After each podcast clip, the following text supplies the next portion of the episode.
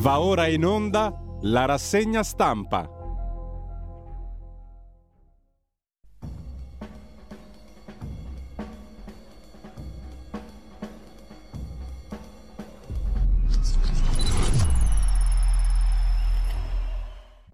Radio Libertà di nuovo in onda, diamo subito la linea a Giulio Cainarca. Grazie a Federico Borsari, buona giornata e buona giornata a tutti coloro che sono in ascolto. Giovedì 27 luglio sono le 7.31, vi ricordo come sempre il nostro sito radiolibertà.net, la pagina Facebook per il palinsesto di giornata, il canale 252 del digitale terrestre per poter audio vedere Radio Libertà. Intanto, come al solito, le prime pagine, anzi la prima pagina dell'agenzia ANSA e poi andiamo a vedere alcune notizie del giorno.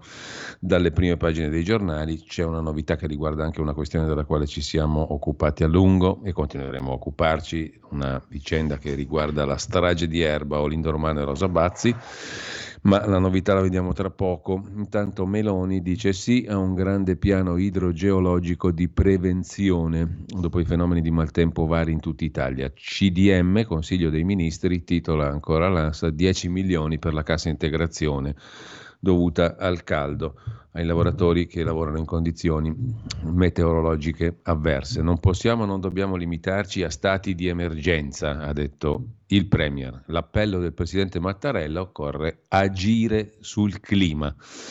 Saranno risarciti i turisti in Sicilia, stanziati 10 milioni per il rimborso dei biglietti aerei a partire dalla chiusura dello scalo di Catania. E poi via libera del Consiglio dei Ministri, i musei autonomi salgono da 44 a 60. 10 milioni per la cassa integrazione meteo extra a lavoratori edili e agricoltori. E poi il grande piano idrogeologico di prevenzione su cui punta il Premier. Giorgia Meloni. Secondo titolo l'addio a Sinead O'Connor, la voce del celebre brano Nothing Compares to You, aveva 56 anni, no alla sfiducia per Sant'Anché, al Senato 111 voti contrari e la Banca Centrale Americana, la Federal Reserve, la Fed, che alza i tassi dello 0,25%. Il costo del denaro è ai massimi da 22 anni. Fa molto rumore, molto commentato anche sulla stampa italiana il caso di Kevin Spacey, l'attore non colpevole di abusi sessuali in Gran Bretagna, questo è il verdetto della giuria popolare, dopo un'agonia lunghissima. Meloni vola da Biden, il focus sugli accordi con la Cina da interrompere. Trent'anni fa la fine della democrazia cristiana e il ricordo di Casini e poi Mick Jagger compie 80 anni. La leggenda dai superpoteri, scrive l'agenzia ANSA. Ultimi temporali, temperature in calo di 13 gradi al sud, al sud Italia. In arrivo un flusso di aria fresca nord atlantica, scrive ancora l'agenzia ANSA in primo piano. E poi c'è il caso di Saviano, lo stop della RAI è una decisione politica, un'intervista all'ANSA, poi vedremo interviste a stampa Repubblica di qua e di là. A Viale Mazzini non c'è più spazio per fare antimafia, cioè in RAI se non c'è lui non c'è l'antimafia. Questo la dice già lunga, andrebbe liquidato come un caso, diciamo così, risolto, mettiamola così irrisolto sotto altri profili, ma risolto sotto tutto il resto, da tutti gli altri punti di vista, che non da uno particolare, del quale forse potrebbe interessarsi, magari con un bell'articolo su Repubblica, lo psichiatra Recalcati, lo psicoanalista. Comunque, se non ci sono io, non c'è l'antimafia. L'antimafia sono io, per parafrasare il Re Sole. Lasciamo con ciò l'agenzia ANSA, andiamo Adesso a vedere la notizia, la notizia che riguarda il caso della strage di Erba, del quale ci occupiamo da tempo perché per un motivo molto semplice, perché sono in gioco alcuni valori fondamentalissimi. Libertà, verità, giustizia. Poca roba, vero? Olindo e Rosa, la procuratrice generale è sicura, la revisione è inammissibile. Questa è una cosa, anche questa diciamo che potrebbe interessare Recalcati o qualche altro interprete, diciamo così, di psichiatria giuridica perché come si fa a dire che una cosa è inammissibile, che non ci sono prove, che non ha fondamento, che colui che l'ha proposto la revisione del processo, cioè il, procura- il sostituto procuratore Tarfusser, non era titolato a farlo, però io la trasmetto lo stesso, dopo aver detto che non l'avrei trasmessa. È una vicenda quasi che ha dell'incredibile. Procuratore, lei è sicura? scrive Luca Fazzo chiedendo al procuratore generale di Milano Francesca Nanni, facendo la domanda, procuratore, scrive Luca Fazzo sul giornale, pagina 17. Lei è sicura che Olindo e Rosa siano colpevoli? Risposta del procuratore Nanni. Sono sicura che non c'è niente di nuovo, niente che sia stato importante per la loro condanna viene messo in discussione da elementi che non fossero già conosciuti dai giudici che li hanno dichiarati colpevoli. Sono le 13.30 di ieri, scrive il giornale Luca Fazzo, e Francesca Nanni, procuratore generale di Milano, annuncia quella che potrebbe essere la pietra tombale sulla sorte dei due coniugi condannati all'ergastolo per la strage di Erba l'11 dicembre del 2006. La richiesta di un nuovo processo, depositata di sua iniziativa dal sostituto procuratore generale Cuno Tarfusser, è stata inviata mezz'ora prima alla Corte d'Appello di Brescia, che dovrà decidere sulla revisione della condanna. Ma la richiesta di Tarfusser è accompagnata da una relazione del procuratore generale che la demolisce punto per punto e la relazione è firmata dai due superiori gerarchici di Tarfusser, la Nanni e la sua vice, l'avvocato generale Lucilla Tonto Donati. Tarfusser si trova di fatto isolato e sconfessato all'interno del suo stesso ufficio, sottoposto a, discipl- a procedimento disciplinare e accusato di avere nella sua crociata per strappare Olindo e Rosa al carcere a vita, violato ogni regola. Certo, adesso la parola passa ai giudici di Brescia, che potrebbero dare invece ragione a Tarfusser, ma le speranze per la coppia di ergastolani si riducono al lumicino. Spiega Francesca Nanni. Nella relazione inviata a Brescia spieghiamo in primo luogo che la richiesta è inammissibile perché presentata da un soggetto non legittimato. Fin dall'inizio la Nanni ha sostenuto di essere l'unica, insieme alla sua vice, col potere di chiedere revisioni di processi già conclusi. E a questo punto però non doveva mandarla a Brescia se non era legittimata a farlo. Perché l'ha mandata a Brescia? Una, una, buona domanda, credo. Quella di Tarfus era stata una sorta di fuga in avanti, un gesto non autorizzato e basato, sottolinea più volte la Nanni, su materiale fornito dai difensori dei due condannati. E su questo non vedo quale sia lo scandalo, perché Tarfus nella sua richiesta di revisione del processo lo dice esplicitamente. Chi altri se non gli, gli, avvocati difensori gli hanno fatto vedere le nuove perizie, gli hanno portato il materiale, eccetera. E lui lo dice esplicitamente, dice nella mia visione del mondo l'avvocato difensore non è un nemico, è uno con cui il pubblico ministero interloquisce soprattutto se si parla di fatti, non di opinioni. Comunque, quella di Tarfus era stato un gesto non autorizzato basato su materiale fornito dai difensori dei due condannati, che però non hanno presentato una richiesta di revisione in proprio, osserva il procuratore generale Nanni. Ma allora, perché avete mandato ugualmente a Brescia la richiesta di Tarfusser? Perché la domanda è questa, non doveva farla lui, è tutto sbagliato, non c'è niente di nuovo, perché la mandate a Brescia? Perché essendo stata firmata e depositata ha comunque avviato un procedimento che deve essere concluso nella sede competente.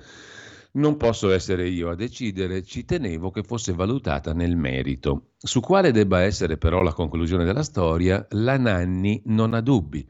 Ho impiegato molto tempo a studiare le carte, dice il procuratore generale di Milano, Nanni. La vicenda è complessa e delicatissima. Insieme all'Avvocato generale abbiamo raggiunto la convinzione che non ci siano gli elementi nuovi e decisivi che sono richiesti dal codice per la revisione di una sentenza passata in giudicato. E qui uno potrebbe osservare, ma questo è il compito della Corte d'Appello di Brescia di valutare questi elementi. Com'è che il procuratore generale di Milano manda una relazione a coloro che dovrebbero decidere dicendo ho già deciso io, per me non c'è niente di nuovo, tenete questa cartaccia, questo schifo scritto da dal procuratore Tarfusser, il quale invece nelle sue 58 pagine che per fortuna qui abbiamo esaminato a suo tempo, dico per fortuna perché mh, mm, così almeno chi ha seguito conosce, sa e ha potuto apprezzare, diciamo, valutare il, eh, il ragionamento fatto dal procuratore Tarfusser. Tarfusser evidenzia tutte le novità invece che lo conducono all'esatta convinzione opposta, Quindi se c'è un ufficio, la Procura Generale, dove due persone la pensano completamente all'opposto, come minimo c'è da approfondire e da valutare serenamente. Ma la Corte d'Appello di Brescia a questo punto avrà il coraggio di andare contro la Procura Generale di Milano, dove il procuratore capo ha già detto che questa richiesta di revisione non ha senso, è infondata, è stata presentata da uno che non aveva titolo, non c'è niente di nuovo, quei due sono colpevoli per sempre. I giudici di Brescia sono messi nella condizione di serenità per giudicare? Primo. Secondo, è un atto irrispettoso, perché io mando a Brescia una relazione sulla quale dovrebbero giudicare loro dicendo che, insomma, è una relazione che non sta in piedi, quella richiesta lì non sta in piedi, non c'è niente di nuovo. E se quelli di Brescia decidono diversamente, vuol dire che vanno contro la Procura Generale di Milano, o no? È, è giusto mettere questo giudizio, questa relazione in più, dove si dà un giudizio su ciò che devono decidere quegli altri. Cioè io mando a Brescia che deve decidere, però dico già che la loro decisione può essere una sola, devono rigettare tutto. Le nuove consulenze, le falsità che sarebbero state commesse, Nulla di nuovo, nulla di decisivo, risponde netta Francesca Nanni. Tutto, scrive ancora il giornale, nella relazione inviata dalla Nanni a Brescia, tutto ruota intorno alle due architravi del processo che in tre gradi di giudizio ha ritenuto Lindo Romano e Rosa Bazzi colpevoli al di là di ogni ragionevole dubbio del massacro. Prove così nette che è difficile trovarne più nette in casi analoghi. Si tratta della confessione che i coniugi resero durante le indagini preliminari e che ora affermano essere stata carpita con l'inganno, del riconoscimento effettuato dall'unico sopravvissuto Frigerio che ha indicato in romano uno degli assassini. Nessuno degli elementi raccolti da Tarfusser, sostiene la Nanni, inficia la pesantezza di quegli elementi. Celebrare oggi un nuovo processo, spiega il procuratore generale, vorrebbe dire rimettere in discussione prove già ampiamente valutate. La richiesta di revisione, questa è la tesi dei vertici della Procura Generale di Milano, non può trasformarsi in un quarto grado di giudizio, neanche se a chiederlo è un magistrato esperto come Tarfusser, convinto di trovarsi davanti a un drammatico errore giudiziario. E ieri comunque soddisfatto perché ha detto il procuratore, dopo quattro mesi di attesa, la mia richiesta viene trasmessa agli unici giudici che possono valutarla commenta Felice Manti su mm, Il Giornale, nella stessa pagina di 17 di stamani, c'è un articolo del giornale tra le nuove prove che irritualmente, indebitamente la procuratrice generale Francesca Nanni ritiene insussistenti per la riapertura del processo sulla strage di Erba per cui sono stati condannati Olindo Romano e Rosa Bazzi all'ergastolo. Il capo della Procura Generale non poteva fare diversamente c'è una giurisprudenza precisa che l'ha obbligata, suo malgrado, a spedire la richiesta alla Corte d'Appello di Brescia, unica sede deputata a valutare le nuove prove che ci sono e chi ha letto davvero le 58 pagine firmate da Cuno Tarfusser, pienamente titolato a presentare la richiesta di revisione, lo sa. Sono 17 anni, scrive Felice Manti, che con Edoardo Montolli ci siamo occupati di questa vicenda. C'è un podcast su YouTube, quello che abbiamo ascoltato qui a Radio Libertà l'altro giorno, ieri pomeriggio. Meglio di tante altre, questa vicenda racconta lo sfascio della giustizia italiana.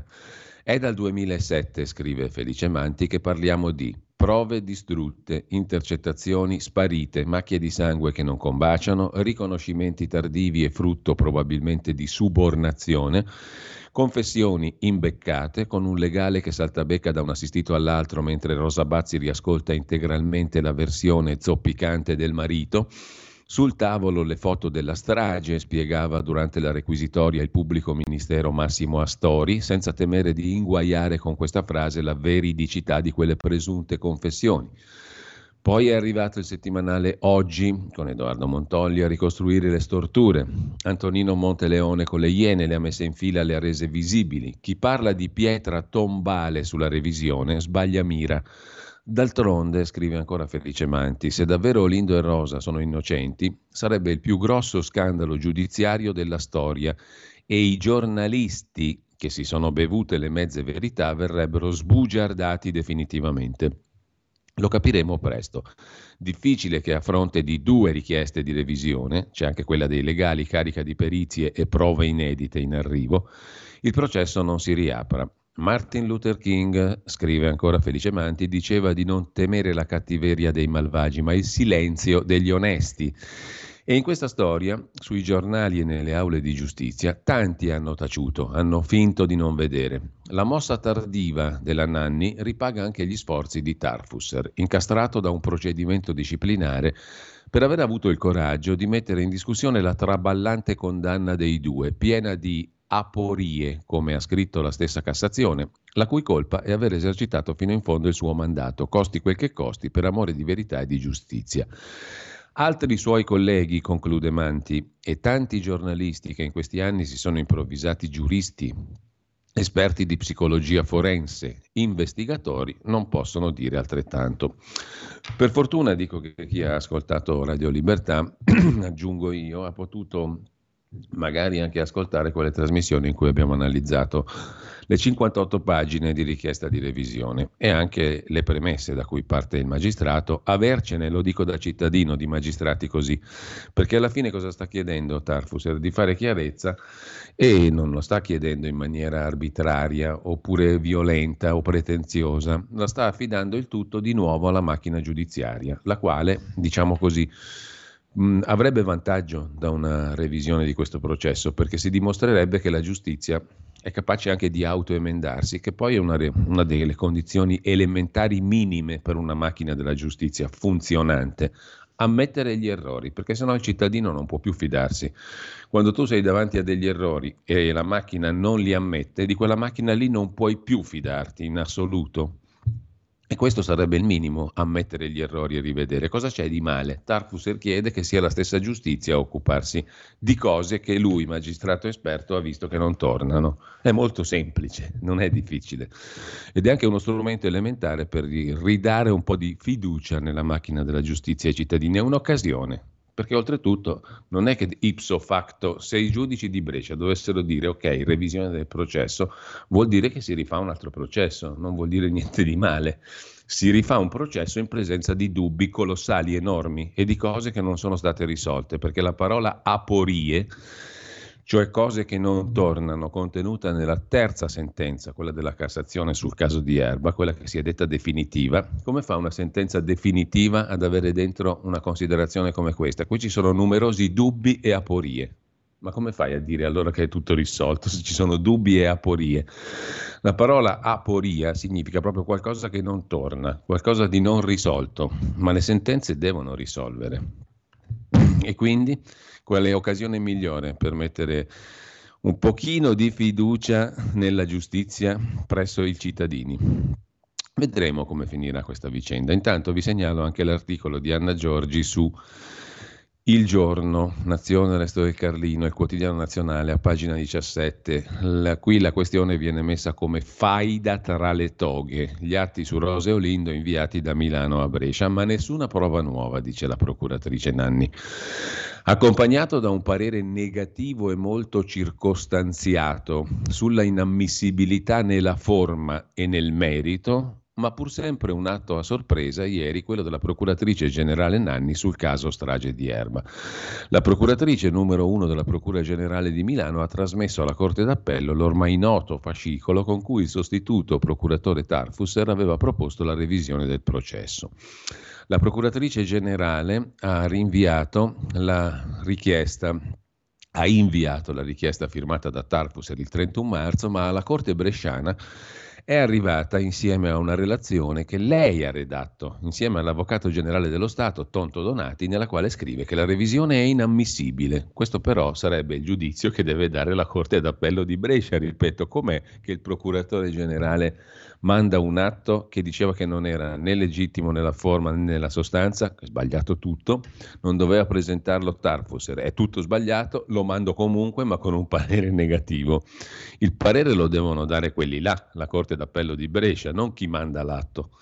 Ad ogni modo, in Italia tutto è possibile, evidentemente.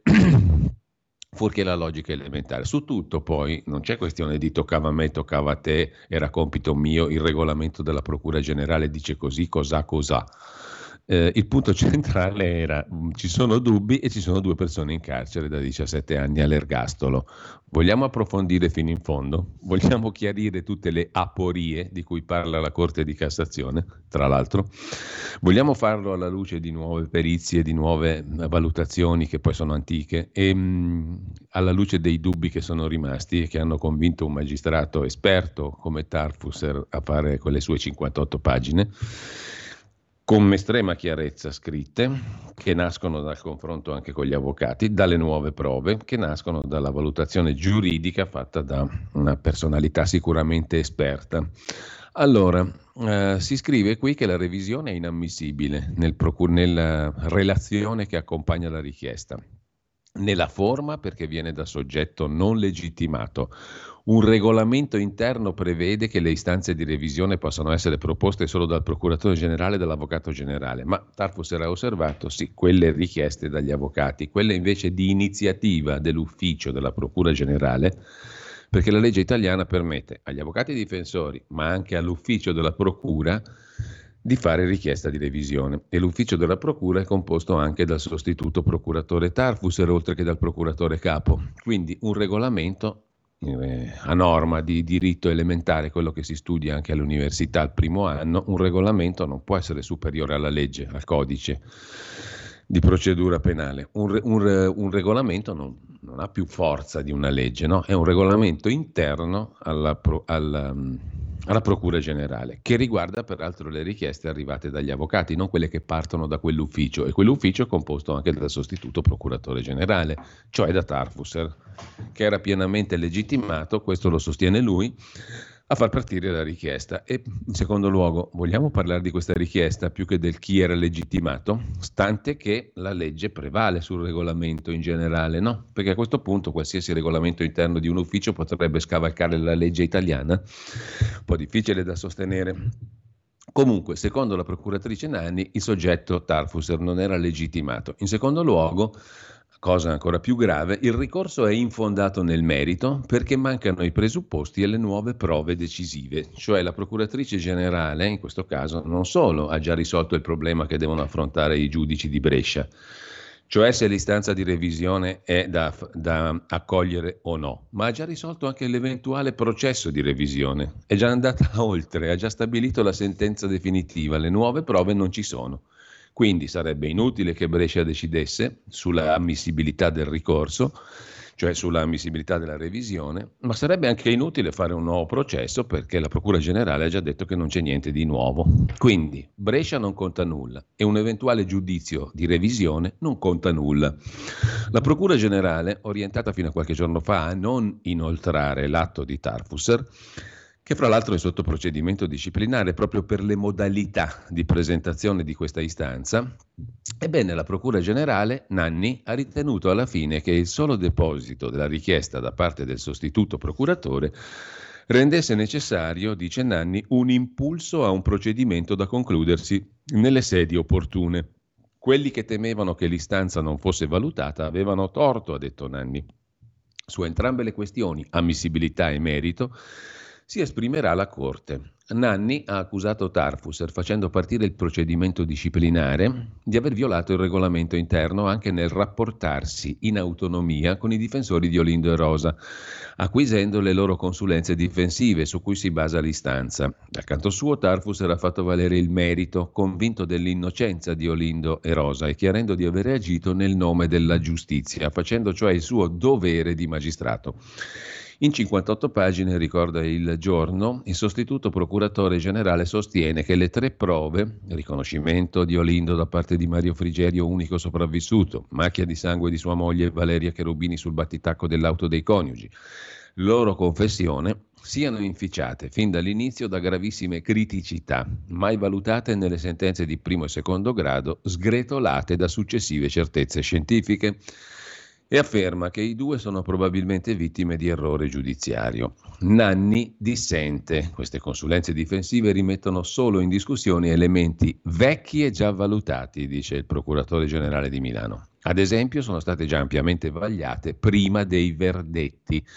Così come ha già retto al vaglio di tutti i giudizi il riconoscimento di Olindo da parte di Frigerio. La parola finale spetta però ai giudici bresciani. Sul quotidiano nazionale c'è anche il parere dei legali dei due coniugi in carcere. Soddisfazione, scrive Gabriele Moroni, perché l'istanza di revisione presentata dal procuratore Tarfus era approda nel suo porto naturale, la Corte d'Appello di Brescia, Giudicato invece irrituale il parere negativo con cui l'ha accompagnata la Procura Generale di Milano. Un altro capitolo dunque nella storia infinita della strage di Erba. La decisione, dice Fabio Schembri, difensore insieme con l'avvocato Luisa Bordonico d'Ascola e Patrizia Morello dei due coniugi, la decisione è finalmente arrivata, anche se sarebbe potuta arrivare prima. L'istanza di revisione va dove doveva andare, a Brescia, davanti alla Corte d'Appello. Non c'erano alternative. Doveva essere così, così è stato.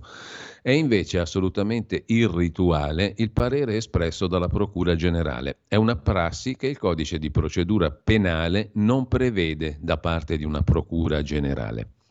Questo arreca un documento, un danno ai due condannati. È stata espressa una valutazione da parte di un organo giudiziario che non è competente a farlo. Si crea come una forma di pregiudizio nei loro confronti, osserva, direi ineccepibilmente l'avvocato Schembri, quello che dicevamo prima, da cittadini comuni. Soltanto la Corte d'Appello, osserva ancora Schembri, può esprimersi sull'ammissibilità di un ricorso di revisione e poi eventualmente sul merito. La Procura Generale può solo chiedere la revisione a, e, non esprimere, e non esprimere valutazioni o pareri. È la Corte d'Appello di Brescia, una volta in possesso dell'istanza, con tutta la documentazione allegata peraltro, eh, tutte le perizie eccetera, che può chiedere, se lo ritiene, un parere alla sua Procura Generale. Perché poi il punto è che noi abbiamo letto le 58 pagine, ma non tutte le perizie che ci sono allegate, e lo faremo anche perché ci sono fior di scienziati e di esperti che hanno lavorato a questa vicenda, il cui parere è interessantissimo da ascoltare ed è essenziale perché uno per farsi un'opinione non deve basarsi sulle chiacchiere, ma sui fatti. Ci sono alcuni fatti indubitabili, lo ricordava prima Felice Manti, lo ricorda ogni volta da par suo Edoardo Montolli, lo ha ricordato Antonino Monteleone sul, in un'infinita serie di trasmissioni sulle Iene, sono tutti fatti, non opinioni, inanellati uno dietro all'altro. E poi ci sono i, le perizie di numerosissimi esperti e scienziati che sarà interessantissimo approfondire. Comunque è la Corte d'Appello di Brescia che deve valutare tutto questo, non solo le 58 pagine, peraltro chiarissime, del procuratore Tarfusser, ma tutto ciò che vi è allegato.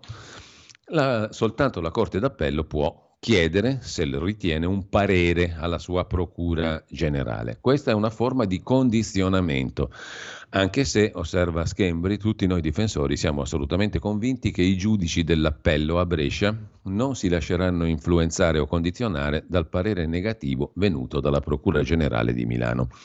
Quanto alla richiesta di revisione invece da parte degli avvocati difensori, intanto vorremmo leggere questo parere della Procura Generale di Milano, poi presenteremo la nostra istanza di revisione, dice l'avvocato Schembri. Due richieste pendenti di revisione potrebbero a quel punto anche essere unificate, scrive il giorno, i provvedimenti della Corte d'Appello possono essere impugnati col ricorso in Cassazione. Così su Il Giorno. Ma l'articolo più bello lo fa il Corriere della Sera che dando la notizia dice inammissibile il ricorso che viene però presentato a Brescia, cioè mette in luce il parere negativo irrituale della Procura Generale di Milano piuttosto che la sostanza della notizia. La notizia è che questa roba finalmente arriva a chi doveva arrivare, cioè ai giudici di Brescia.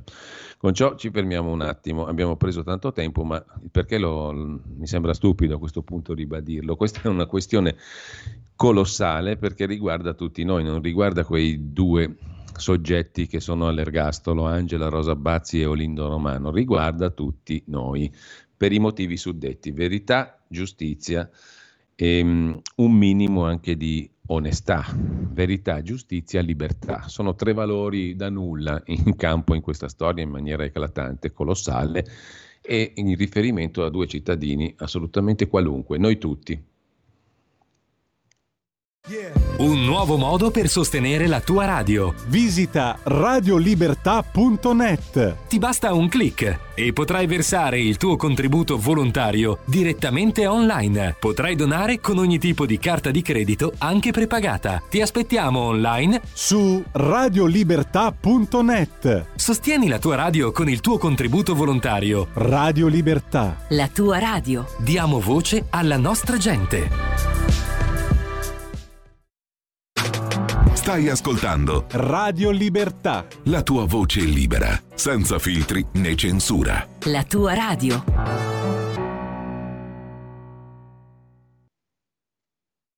E la linea torna a Giulio Cainarca. Eccolo qui il titolo del Corriere della Sera, Erba, virgola, la procuratrice generale Nanni contraria alla revisione. Questa è la notizia. Peraltro è giusto perché anche questa è una notizia. La procuratrice generale è contraria alla revisione, però spedisce l'atto alla Corte d'Appello di Brescia e manifesta la sua contrarietà. Nessuno, nella, nessun, nessuna, nessun articolo di legge italiana prevede che la procuratrice generale debba dire la sua. La legge prevede soltanto che la, pro- la, Procura generale possa chiedere la revisione. Punto. Non è titolata a dire se è giusta, se è sbagliata, se va rigettata, se va accolta, perché c'è una Corte d'Appello, in questo caso Brescia, che deve decidere tutto questo, cioè se dire sì alla revisione. Sarà poi un altro tribunale, in caso di revisione, a riesaminare il tutto, giusto appunto. Si chiama per quello revisione, perché si rivede un processo che si è già concluso.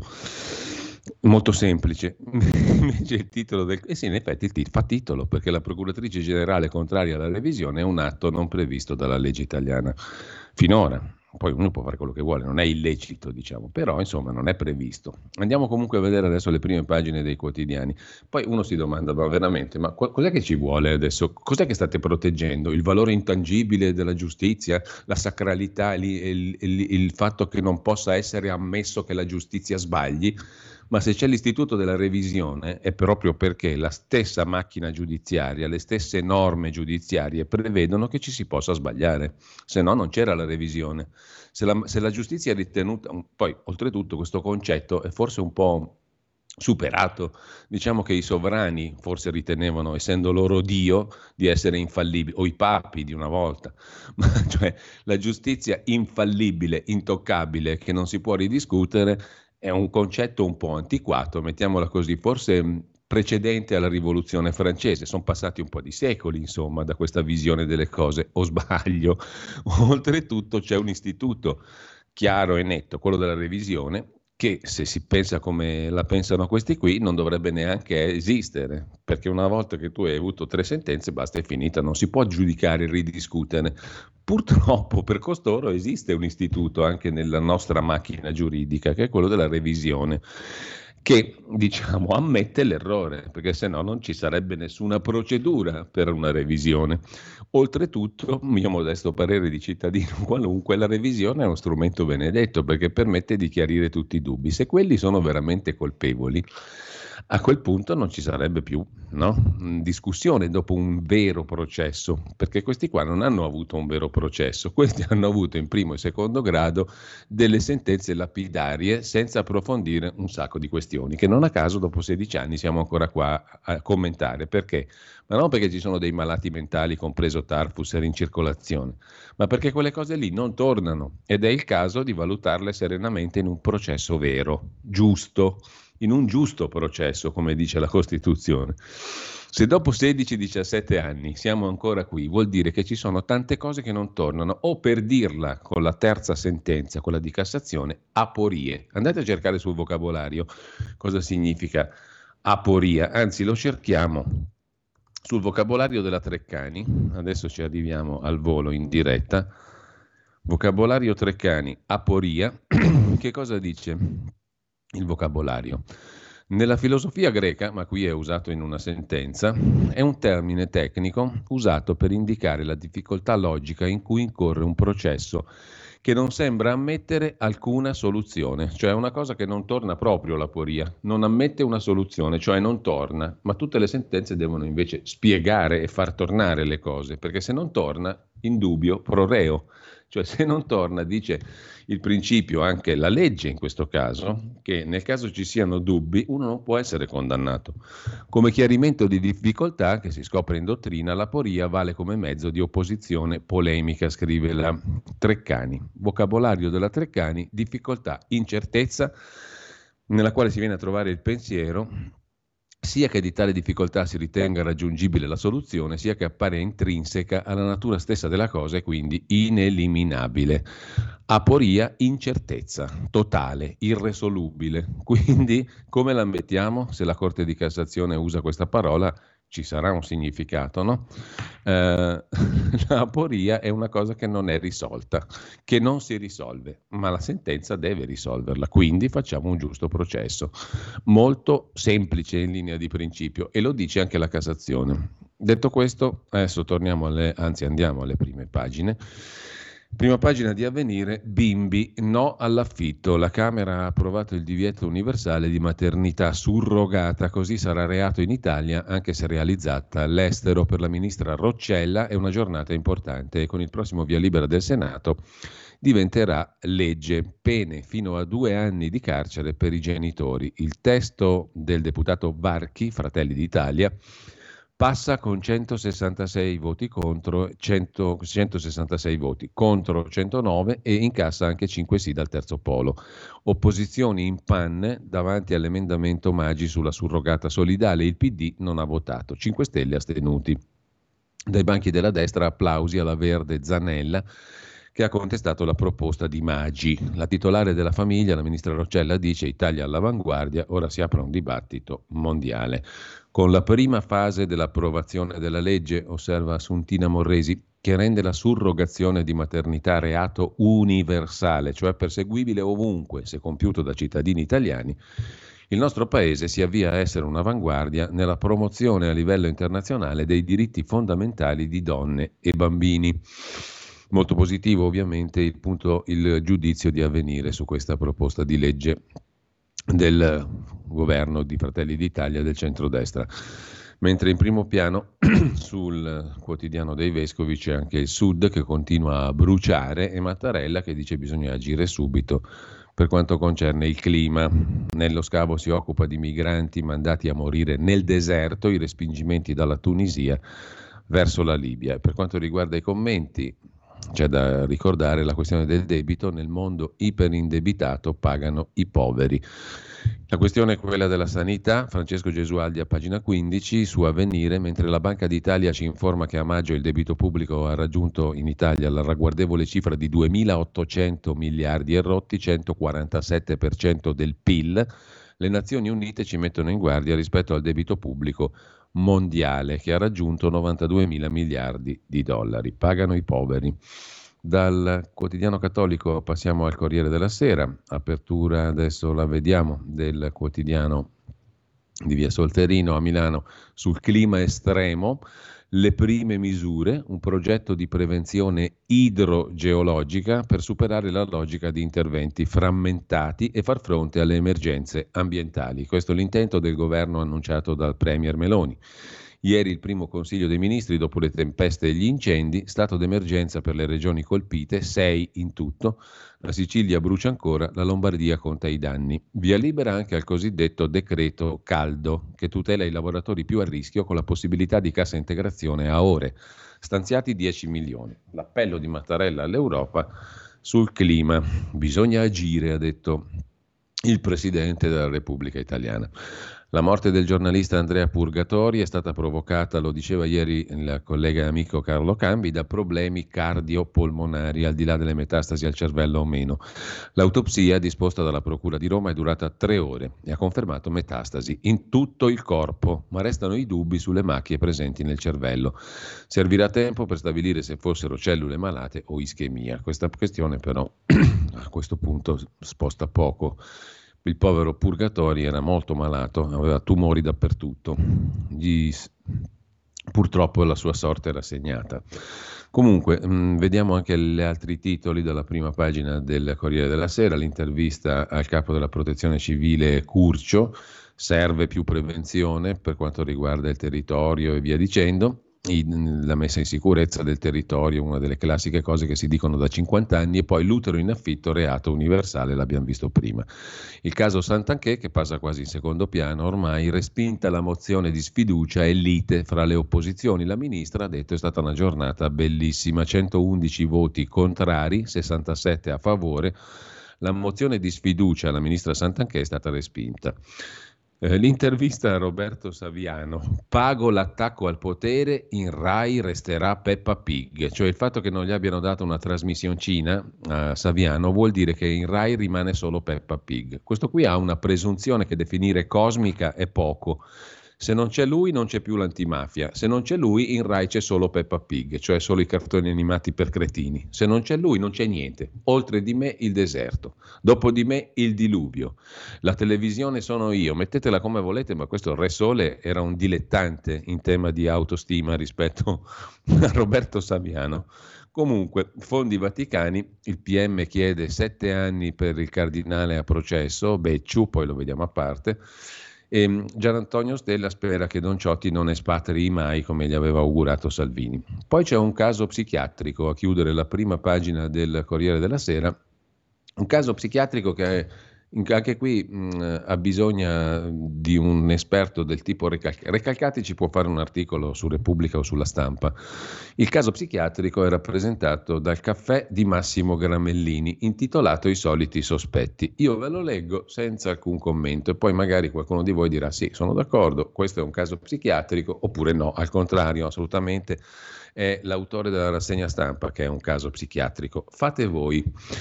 In questi anni attenzione però, eh, valutate con attenzione. Prima pagina del più importante giornale italiano che vende peraltro noccioline. Comunque questo è un altro discorso. Il caffè di stamattina.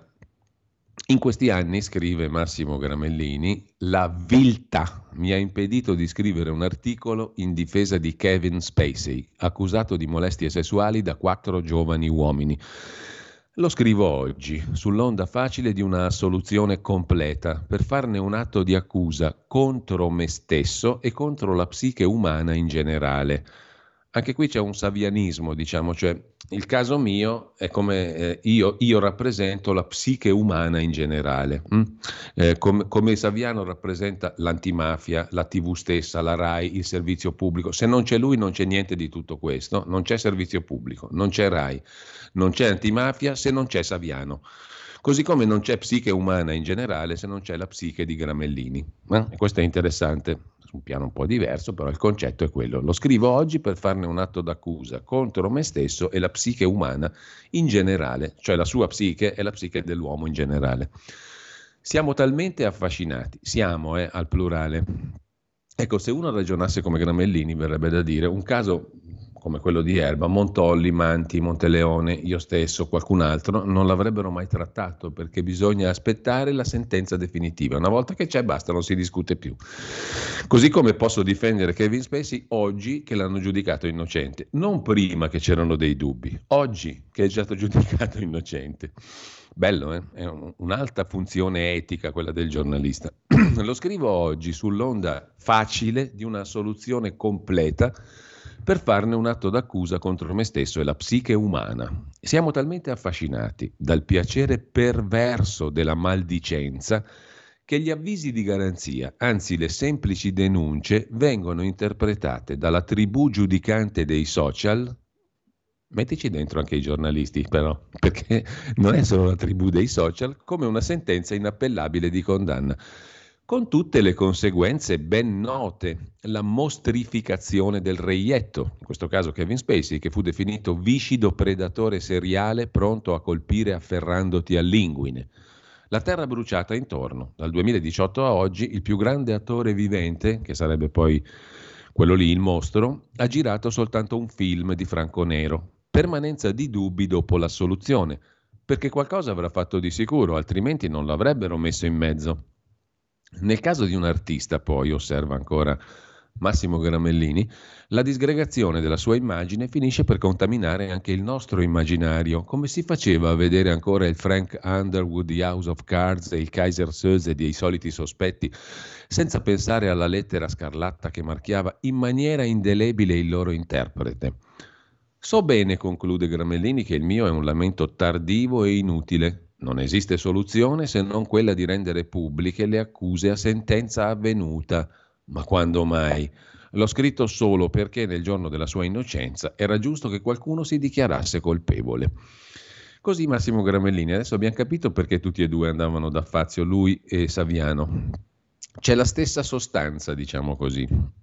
Lasciamo con questo la prima pagina del Corriere della Sera, vedete voi se è il caso di chiamare lo psichiatra o qualcun altro, e andiamo al Fatto Quotidiano. Il Fatto Quotidiano apre la sua prima pagina con Sant'Anché, sei balle in cinque minuti, per ora è salva, ma questa non la scampa, prima o poi arriva la mannaia della giustizia anche su di lei. Sfiducia dei 5 Stelle respinta da destre e renziani. Poi abbiamo in taglio alto la Sicilia di Musumeci, droni giocattolo, 106 sigle idriche, tutti flop. Il ministro, ex presidente della Sicilia, si autoassolve. Da commissario ai rifiuti, il presidente siciliano Musumeci acquistò 88 velivoli antincendio non professionali, droni giocattolo, e fallì tutti i progetti sull'acqua. Dal PD la denuncia, errori anche nostri, ma la destra punta solo sul gas. Meloni gongola, scrive ancora il fatto. Il Fondo Monetario Internazionale stima che l'Italia crescerà ancora nel 2023, non dice che la crescita è trainata dalle costruzioni grazie al super bonus che Meloni ha distrutto e invece era un'ottima idea del grande, inimitabile, superbo, eccellente, ineguagliabile Giuseppe Conte. C'è penuria di medici, i pronto soccorso sono strangolati 6.000 accessi in più, scrive il Fatto Quotidiano, ma cosa volete che ci freghi della sanità? È un bene secondario quello della salute. Mentre in Rai, fuori Saviano, ora parli l'antimafia, chiedono PD e 5 Stelle. Le offensive russe, Putin offre grano all'Africa e invia T-14 in Ucraina, è morta Sinead O'Connor, voce ostinata e ribelle, scrive il fatto. Vediamo un po' cosa scrive Marco Travaglio, perfetti conosciuti. La famosa controffensiva, scrive il direttore del Fatto Quotidiano, la famosa controffensiva ucraina di primavera si sta rivelando un disastro, purtroppo, perché significa altri morti, feriti, profughi, distruzioni. La notizia può stupire solo chi confonde l'informazione con la propaganda. Erano fatti perfettamente conosciuti, ma um, passiamo alla prima pagina del giornale. Andiamo rapidi, sono le 8.17. Italia da salvare è il titolo d'apertura, il piano di Giorgia Meloni per la messa in sicurezza del territorio, la prevenzione, le misure anticatastrofi. Anche Mattarella ha detto che bisogna agire sul clima. Questa è una frase interessante. Cosa vuol dire agire sul clima? Beh, può voler dire tante cose. Eh, agire sul clima suona, suona bene. Cassa integrazione intanto per l'edilizia e l'agricoltura. Taglio altro, la sinistra va in mille pezzi. Anche sull'utero in affitto la Camera dice sì al reato universale. Imbarazzo tra i deputati del Partito Democratico. La segretaria assente anche a questa votazione. Mentre la russa, il presidente del Senato, ha detto che non direbbe più quella frase su suo figlio, che l'ho interrogato io, è innocente qua e là. Non volevo mancare di rispetto alla ragazza che lamenta di essere stata violentata. Mentre sempre in prima pagina sul giornale, così il fisco si mangia i premi ai lavoratori, allarme compensi, l'ex parlamentare di Fratelli d'Italia, oggi commercialista Massimo Corsaro, racconta ho dato una gratifica di 1000 euro netti a un collaboratore, costo dell'operazione 2326,79 euro. L'erario e l'INPS si prendono più del guadagno del lavoratore. Questa è una mostruosità che andrebbe affrontata di corsa perché non se ne può più di questo fisco vorace, al di là degli aggiustamenti, delle promesse, delle cose giuste. Questa qui è una roba colossale, enorme. Chiunque abbia una mezza partita IVA o sia un autonomo lo sa perfettamente e chi è un dipendente se lo scopre e come nella busta paga perché le proporzioni sono queste, solo che in quel caso è meno visibile, paga il datore di lavoro più o meno e in parte il lavoratore. Qua invece è proprio mostruoso, una gratifica di 1000 euro costa al datore di lavoro 2326, ma vi pare normale? È logico? Assolutamente no. Fine dell'agonia mondiale, Kevin Spacey assolto da tutti i reati, morta Sinead O'Connor, una voce angelica con una vita troppo infernale, scrive il giornale in prima pagina. Quotidiano nazionale, giorno nazione, resto del Carlino, Titolo principale dedicato al prezzo dei disastri, 35 miliardi di euro. L'analisi Eurostat sul costo delle calamità in meno di 10 anni. Zero prevenzione, si interviene solo quando scatta l'emergenza. Intanto a Milano anche l'esercito per liberare le strade dagli alberi crollati. In Sicilia il fuoco non arretra. E poi Kevin Spacey, seconda soluzione, le lacrime di gioia dell'attore travolto dal Me Too. Non molestò quattro uomini. Il Tribunale di Londra ha ritenuto non colpevole Kevin Spacey per le accuse di molestie e violenze sessuali. Rischiava l'ergastolo. Due volte premio Oscar, ha compiuto ieri 64 anni. All'uscita dal tribunale ha abbracciato in lacrime i suoi avvocati. A ottobre c'era stato un identico verdetto a New York in una causa civile da 40 milioni di dollari. Eh, a Como e Varese lotta allo spaccio nei boschi, il ministro chiede altri rinforzi. Nei boschi della Lombardia gira della gran droga, mentre dal giorno passiamo al mattino di Napoli. L'apertura del quotidiano napoletano è dedicata all'autonomia regionale, ribaltone al Senato. La Commissione Affari Costituzionali calendarizza a sorpresa le proposte di PD e Verdi, slitta l'iter veloce chiesto per il disegno di legge Calderoli. Cassese, comitato LEP, non va in audizione. Frenata dunque sull'autonomia, il voto slitta a settembre. Nel nuovo calendario del Senato il disegno di legge Calderoli non è più prioritario. Il dietrofront, dopo l'accelerata in senso contrario, di martedì. Insomma, eh, l'autonomia non è urgente. Prima si voteranno due proposte di legge delle opposizioni contro il progetto spinto dalla Lega. Rimane il nodo del rifiuto opposto da Sabino Cassese, presidente del comitato LEP, livelli essenziali delle prestazioni, a riferire sui lavori. L'intervista al presidente di centrodestra della regione Basilicata, Vito Bardi, prima garantiamo i diritti per tutti e la scuola resti fuori dall'autonomia regionale, le regioni non riescono a gestire da sole tutte le competenze. Un altro fiero avversario dell'autonomia è il presidente della Puglia, Michele Emiliano, PD, in passato magistrato. Gravi rischi per il Sud è il vecchio progetto del federalismo fiscale. L'ultima parola spetti alle Camere, lo impone la Costituzione. Intanto bisogna correre ma senza fretta, anzi meglio rallentare. L'autonomia differenziata regionale assomiglia sempre più, scrive il Mattino di Napoli, a una specie di gioco dell'oca. L'altro ieri in Senato è stato approvato un ordine del giorno per dare una spinta e fare presto. Ieri, sempre in Senato, la Commissione Affari Costituzionali, dove il disegno di legge Calderoli sulla devolution è in discussione, ha riscritto il calendario dei lavori. A sorpresa, invece di una spinta, è arrivata una frenata. Il presidente della Commissione Balboni, di Fratelli d'Italia, ha accettato le richieste del Partito Democratico e di Alleanza Verdi e Sinistra di avviare la discussione la prossima settimana di altri due progetti di legge sull'autonomia, facendo slittare di fatto a settembre il voto sugli emendamenti al disegno di legge Calderoli. Insomma, l'autonomia di Calderoli, in realtà diciamo l'autonomia che dovrebbe essere del governo, del centrodestra o comunque di attuazione della Costituzione, è stata rimandata a settembre. Con ciò lasciamo la prima pagina del Mattino di Napoli, l'amministratore della RAI Fuortes va ad amministrare il Teatro San Carlo, aveva detto che non ci sarebbe mai andato, ma è normale. Il Tempo di Roma invece mette in apertura, adesso lo vediamo, un attimo soltanto, un titolo dedicato attenzione, c'è molta nebbia sullo schermo, eccolo qua, ai flop della sinistra. Non ne azzecca una. Opposizione spaccata al voto, la mozione di sfiducia per Sant'Anché viene respinta. Su Saviano, via dalla RAI, il PD va in tilt e chiede di ricorrere all'antimafia. Sulla maternità surrogata, scambi di accuse e veleni. La maggioranza approva.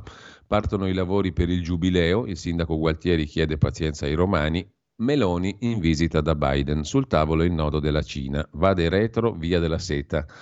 Galliani candidato nel collegio di Berlusconi, il fedelissimo del Cavaliere sarà candidato a Monza al posto di Berlusconi. Pellegrini, la nuotatrice incinta, avrà presto una bambina, notizia fondamentale, e poi Mattarella e il clima. L'Unione Europea intervenga, l'Unione Europea agisca rapidamente. È ovviamente il monito, si dice così, il monito del Presidente della Repubblica Mattarella, che auspica un fronte comune con la Grecia sull'emergenza clima. Spezzeremo le reni al clima. Meloni annuncia risposte immediate alle regioni colpite, mentre le, dal governo arriva il via libera al decreto caldo, cioè cassa integrazione per il settore agricolo ed edilizio quando la temperatura è troppo alta.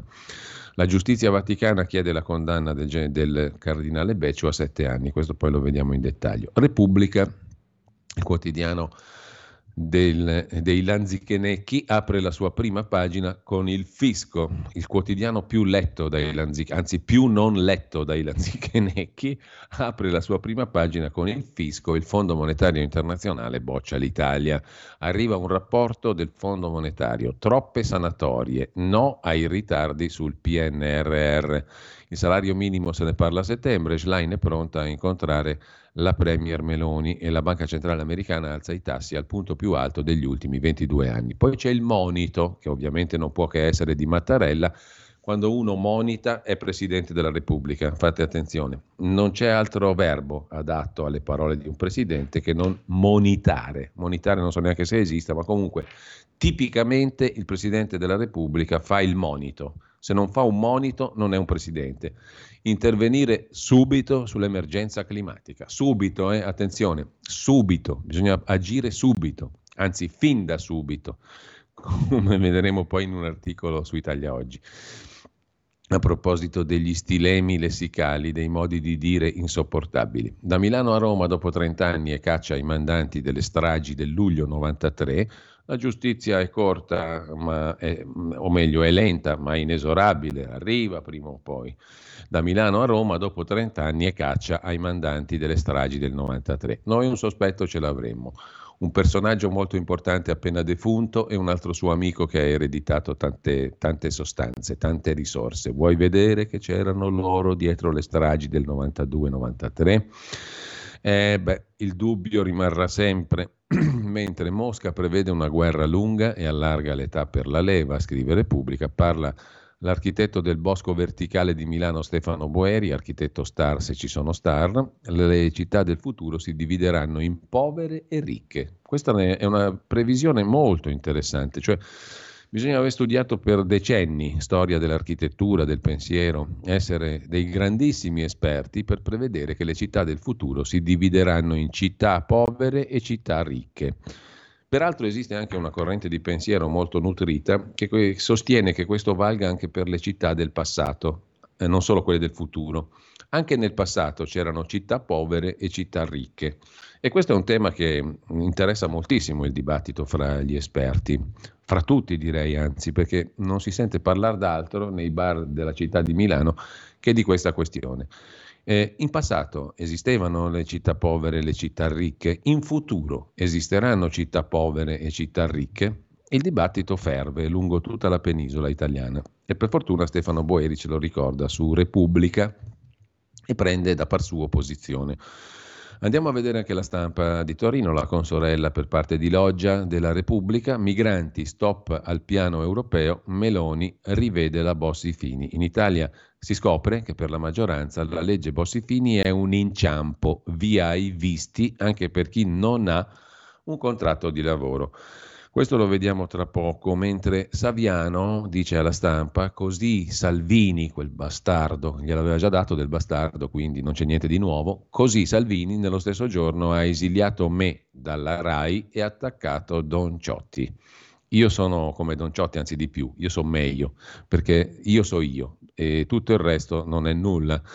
Dalla cancellazione del suo programma Insider faccia a faccia con il crimine, hai voglia che programmone, dai palinsesti della RAI, Roberto Saviano ha saputo dai giornali. Urca, che schiaffo al più grande autore vivente.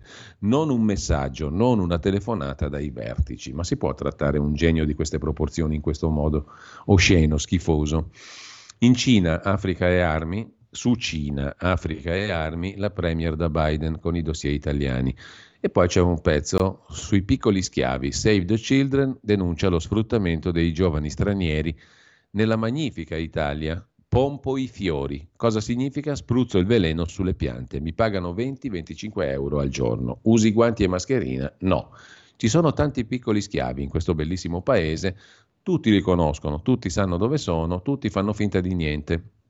Soprattutto in certe zone del paese dove comanda non lo Stato italiano, ma altre entità mafiose, criminali, dite come volete, ma lo Stato italiano non esiste. Ci sono zone, hai voglia a lanciare l'allarme sulla secessione, ci sono zone dove la secessione l'hanno fatta da sempre, da prima che nascesse il Regno d'Italia.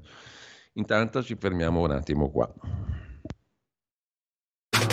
Stai ascoltando Radio Libertà. la tua voce libera, senza filtri né censura. La tua radio.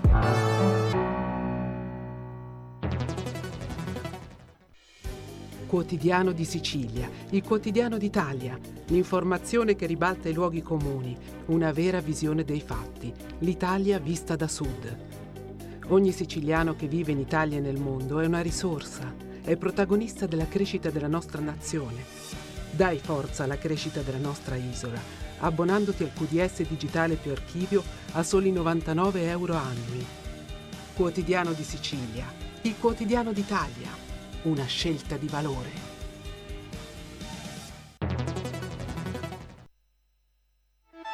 Stai ascoltando Radio Libertà, la tua voce libera, senza filtri né censure, la tua radio.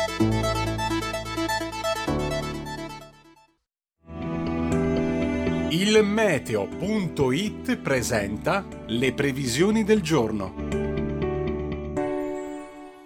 Giornata stabile e soleggiata praticamente su tutta l'Italia con temperature in generale diminuzione anche sulle regioni meridionali. Nella prima parte della giornata il sole dominerà completamente la scena del nostro paese, splendendo in genere in cieli sereni o al massimo poco nuvolosi. Nel pomeriggio si registrerà un aumento delle nubi a tratti su Triveneto e aree interne appenniniche del sud, stabilità altrove. Per ora è tutto da ilmeteo.it dove il fa la differenza anche nella nostra app. Una buona giornata da Lorenzo Tedici. Avete ascoltato le previsioni del giorno.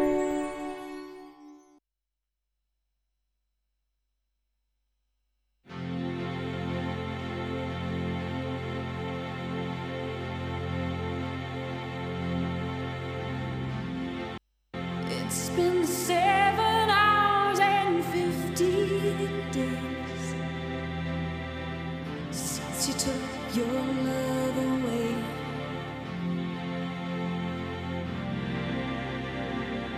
I go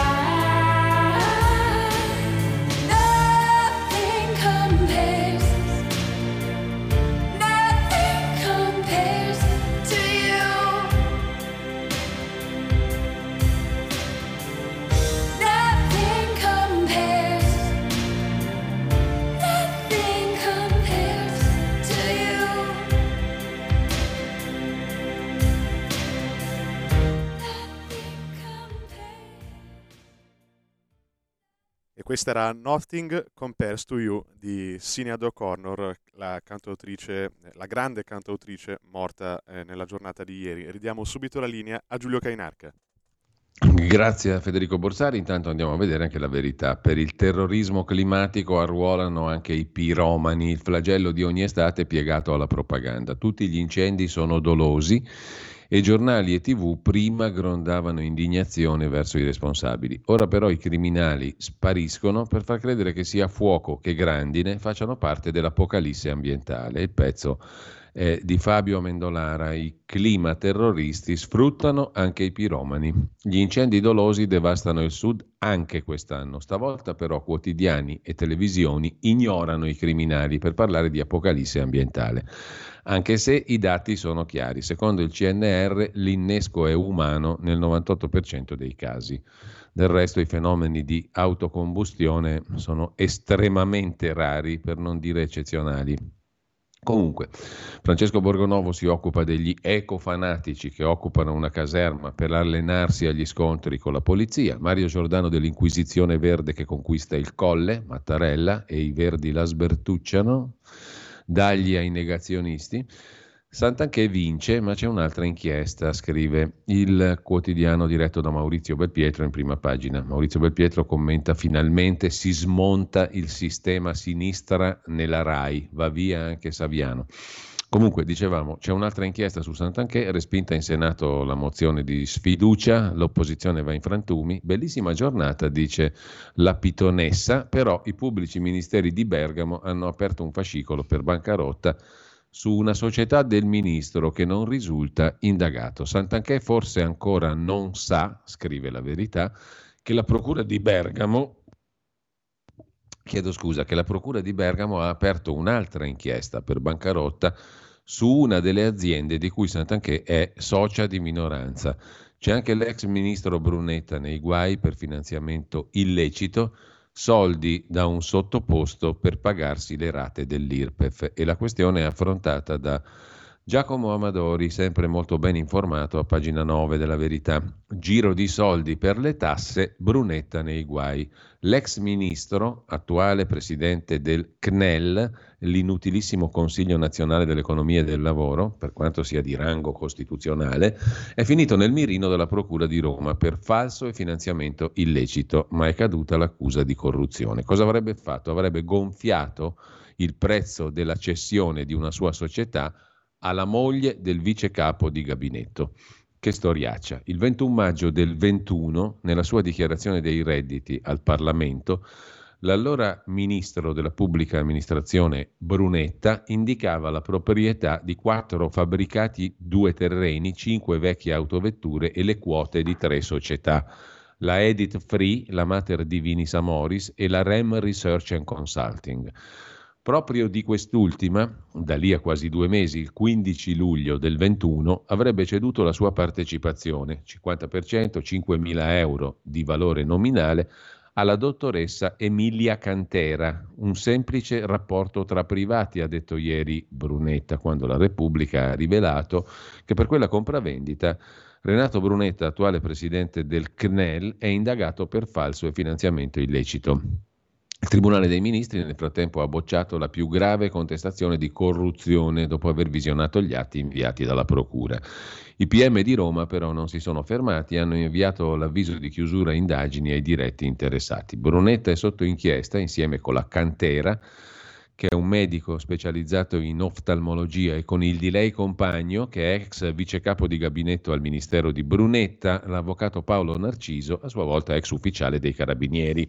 Sono proprio i carabinieri a portare avanti le investigazioni. Gli indagati per i due reati sono Brunetta, Cantera, Narciso, un notaio e un commercialista, utilizzati in queste operazioni. La REM Research ha come oggetto sociale la progettazione, fabbricazione e vendita di apparecchiature medicali. Il tutto, diciamo, eh, ruota intorno a 5.000 euro. Sembra una questione veramente miserabile. Diciamo così, mm, sottopo- soldi da un sottoposto per pagarsi le rate IRPEF. È una storiaccia che sembra poco, poco pro- diciamo così, poco... Mh, mm, poco probabile per una personalità come Brunetta, ma staremo a vedere se c'è del sugo anche in questa storia, perché altrimenti appunto diventerebbe una questione veramente miserabile. Comunque chiudiamo dalla prima pagina della verità con Paolo Del Debbio, per Banca Italia il riscaldamento fa male al PIL a partire dal 1871, pensate un po'. E poi l'immobile di Londra, il Vaticano, il cardinale Becciu per la truffa al Papa, chiesti sette anni di carcere per il cardinale. Zaia fa entrare il suicidio assistito nel servizio sanitario nazionale, è l'accusa del Comitato di Bioetica sulle modalità della morte di una cittadina veneta. I sostenitori di suicidio assistito ed eutanasia esultano nel Veneto di Luca Zaia la SL ha fornito i farmaci letali alla signora Gloria, malata oncologica che voleva morire. Per il governatore Zaia è stata solo una risposta civile a una cittadina, ma i bioeticisti già salutano l'avvio di una nuova pratica sociale. A chiudere la prima pagina della verità è una notizia che riguarda l'agricoltura e l'economia. Cina scavalca Italia, seconda produttrice di pomodori, tra dumping, cioè prezzi abbassati artificiosamente, e schiavismo. Pechino supera l'Italia tra i produttori di pomodoro. Scordamaglia di filiera Italia commenta prezzi dimezzati grazie alla produzione nello Xinjiang. Bruxelles intervenga per i diritti umani. Oggi Giorgia Meloni con Biden si parlerà anche della via della seta. Andiamo a vedere anche la prima pagina di Libero. L'apertura del quotidiano diretto da Alessandro Sallusti è su Saviano, vittima della sua arroganza. Stop al programma, la RAI lo caccia, lui frigna, il PD strilla, volevano la censura, ora la scontano. Di spalla lo stupidario del clima impazzito, se ne occupa Michele Zaccardi, tra complotti e studi farlocchi, l'articolo a pagina 4. Polverine, complotti, ricerche farlocche la battaglia del clima si gioca a suon di balle. Lo stupidario dell'ambiente. La sinistra spara sciocchezze sui cambiamenti climatici, accusa la destra di negare il problema. Politici e giornali rossi guidano la classifica delle fregnacce.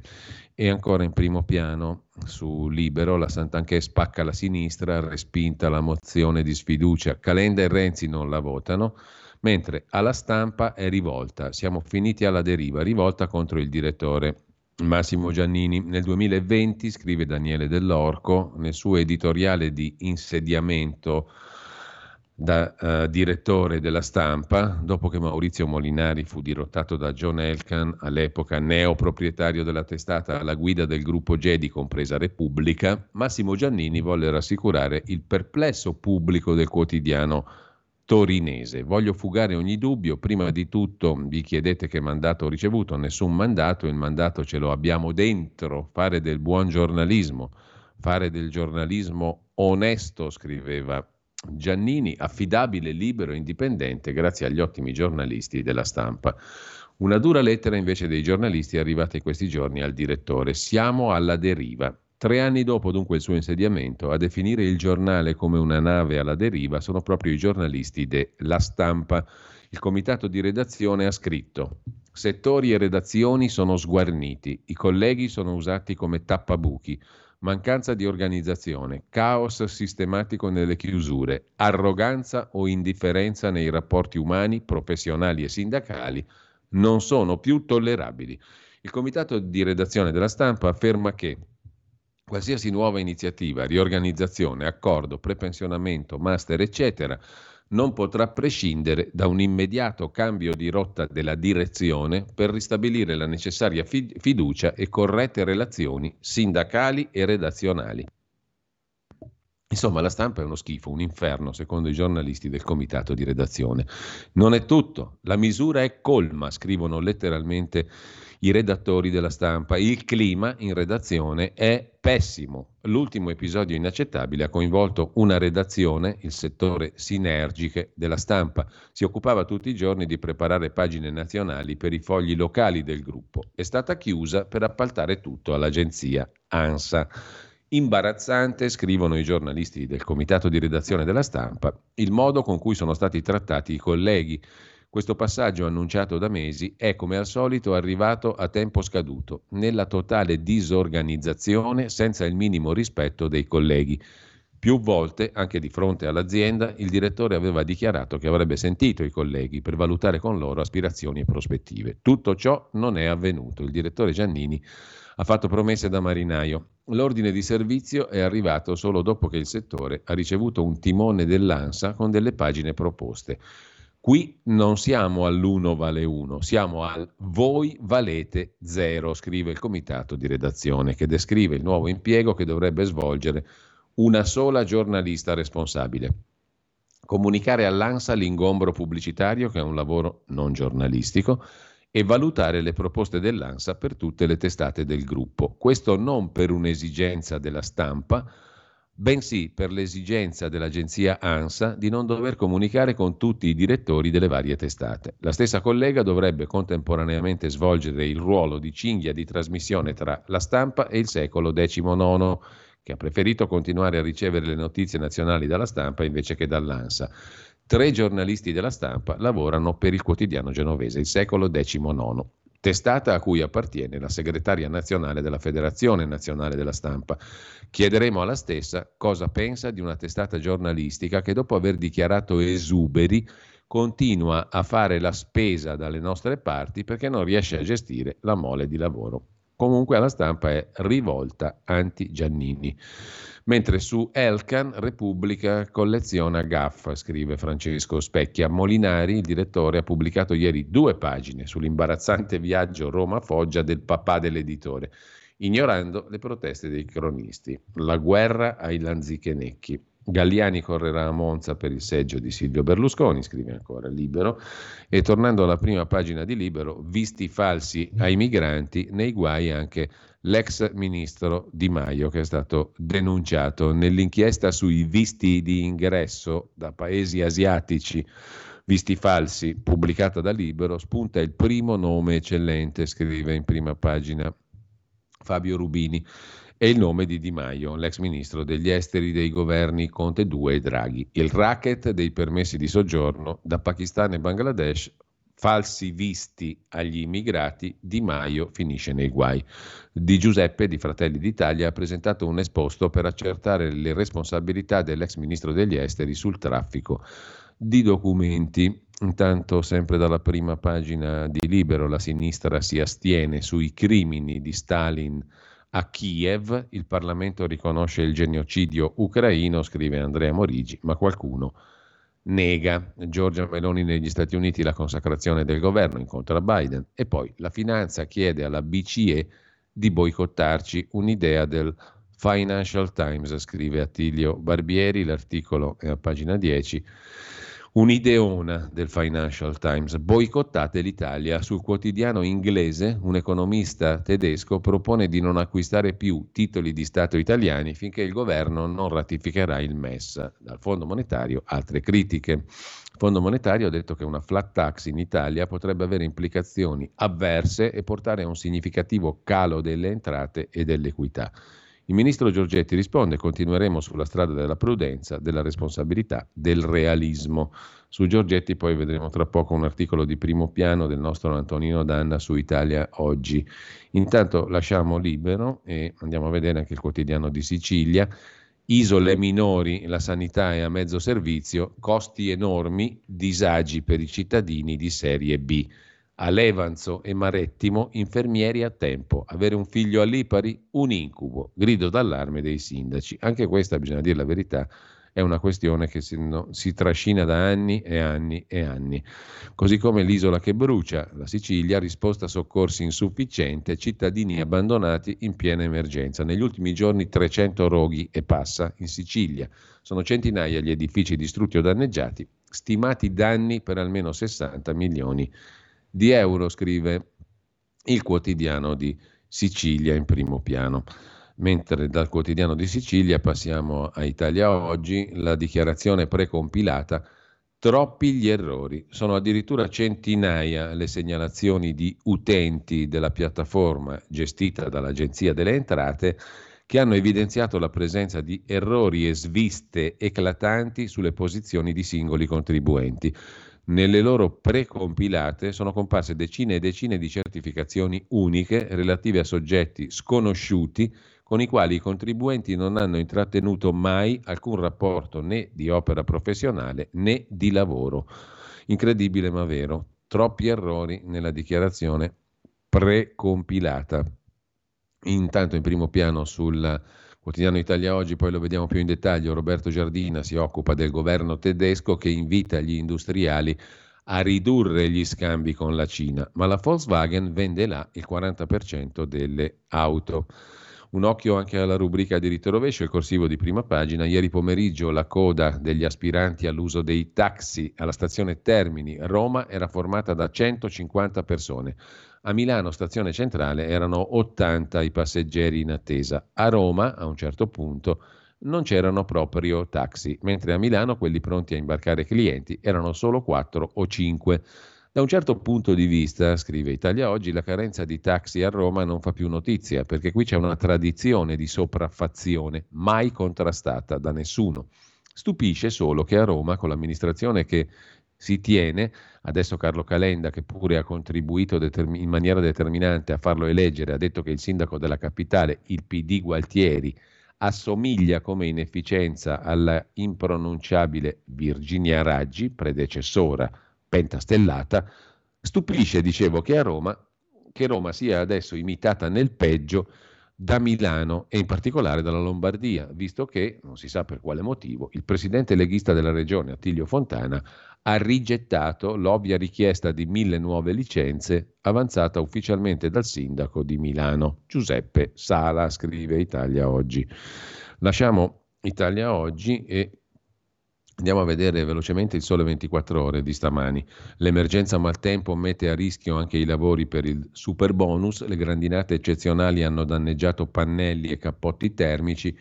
I materiali e l'installazione devono rispettare le regole e gli standard di qualità. Le grandinate dei giorni scorsi hanno messo a nudo i limiti di cappotti termici e pannelli fotovoltaici di fronte a fenomeni atmosferici eccezionali, ma per il super bonus i materiali devono rispettare standard di qualità elevati e i lavori di installazione devono essere eseguiti rispettando le regole. Insomma, anche i pannelli fotovoltaici devono resistere alle intemperie. Non è accaduto così. Lasciamo il sole 24 ore, vi segnalo velocemente adesso sul foglio l'Andreas Version di stamani di Andrea Marcenaro, di Tajani non si sa come andrà. La signora Meloni non si sa se procederà o meno sulla strada di una politica quantomeno civile. Della signora Santanché chissà, anche se bastava vedere chi e come la attaccava per pensare non solo che se la sarebbe cavata, ma che le stavano regalando un'impensabile chance per il Quirinale. E di Nordio, vai a sapere, tutto è incerto, insomma, da Lukaku a Gerusalemme, dai tacchi della Gruber fino al culo di Trump per arrivare all'Ucraina. Tutto è incerto, meno una robina, una cosetta, un particolare, ma certissimo e definitivo. Hanno creato più reazionari, ignoranti, tagliagole e fascistoidi Enrico Berlinguer e soci, la conferma viene anche da un sondaggio, di quanti cafoni potrebbe plasmare quell'Elcan di Repubblica, notevole il merito del povero suocero, con 90 anni di cronache dal trenino, scrive incomparabilmente in prima pagina sul foglio Andrea Marcenaro. Ieri c'erano due pagine stupende su Repubblica di commento post commento post viaggio, ne hanno mandato un altro a fare lo stesso viaggio che ha fatto all'Enelcan da Roma a Foggia. Detto questo, adesso torniamo a alcuni degli articoli di oggi, tra i quali vi cito anche quello appunto scritto dal nostro Antonino Danna per Italia Oggi in primissimo piano stamani. Qual è l'aria che tira nella Lega al seguito di Giancarlo Giorgetti alla festa del partito a Sumirago in provincia di Varese?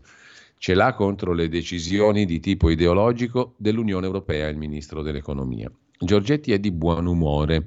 Sarà un autunno tiepido? Per adesso pensiamo a quest'estate calda, ride il ministro mentre scherza con la gente.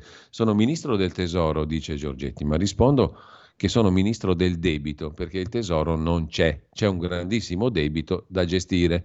Abbiamo messo in canna le grandi riforme, prima di tutto quella fiscale, ma soprattutto la riforma dell'autonomia differenziata, che è il motivo per cui è nata la Lega. Se ne parla poco, ma siamo sul pezzo e continuiamo a essere molto, molto, molto, tre volte molto determinati. La rottamazione è già partita, la rottamazione fiscale, aspettiamo gli esiti. Diciamo che i primi dati sono promettenti, poi abbiamo delle idee in testa. Credo che in coincidenza con la nuova riforma, la delega fiscale, sia anche legittimo fare un po' di chiarezza rispetto al passato. Per Radio Libertà con Pier Vittorio Scimmia, l'incontro con Giancarlo Giorgetti, Isabella Tovaglieri e altri alla festa della Lega a Sumirago, Varese. Poi potete sentire, avete sentito anche in radio. Sabato 22 luglio.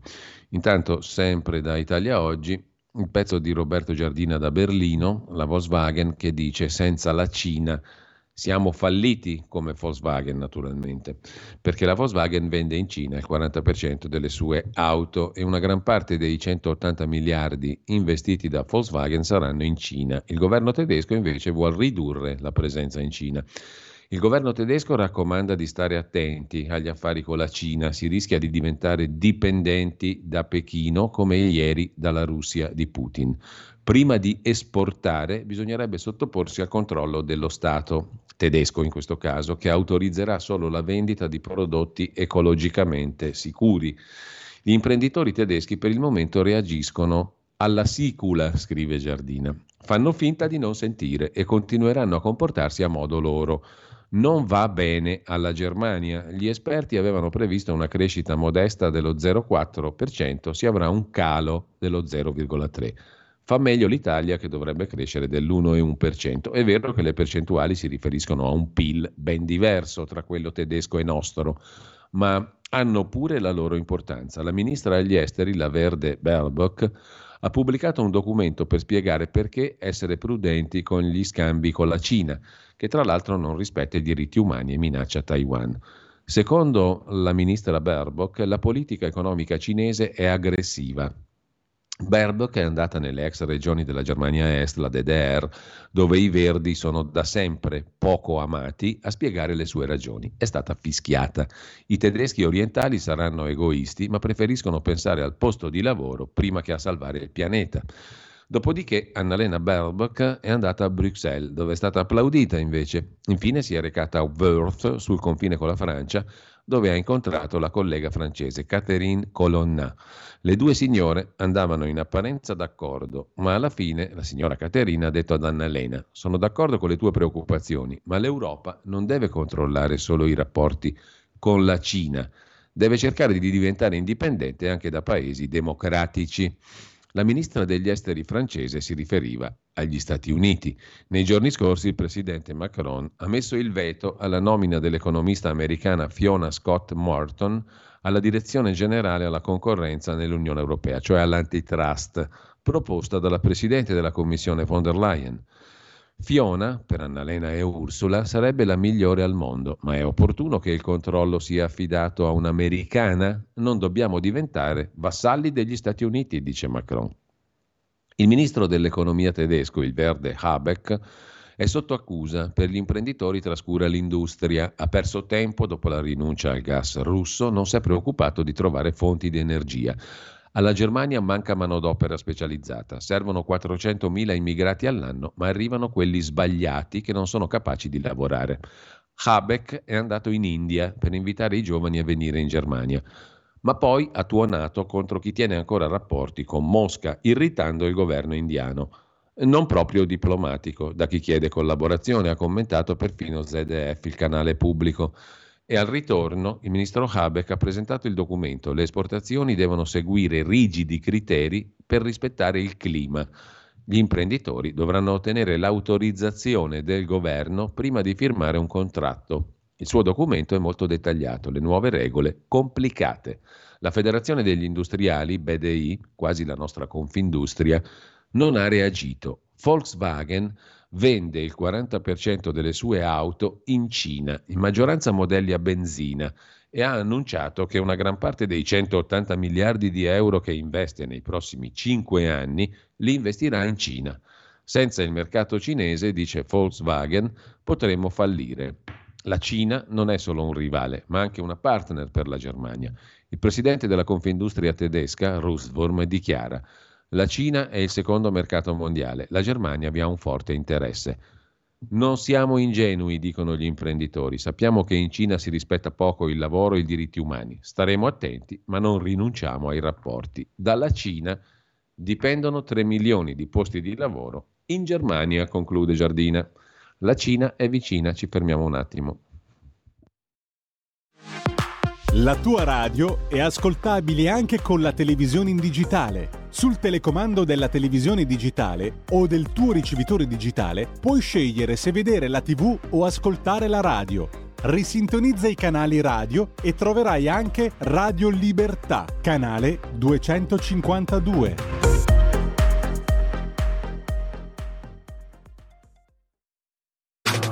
Stai ascoltando Radio Libertà. la tua voce libera, senza filtri né censura. La tua radio.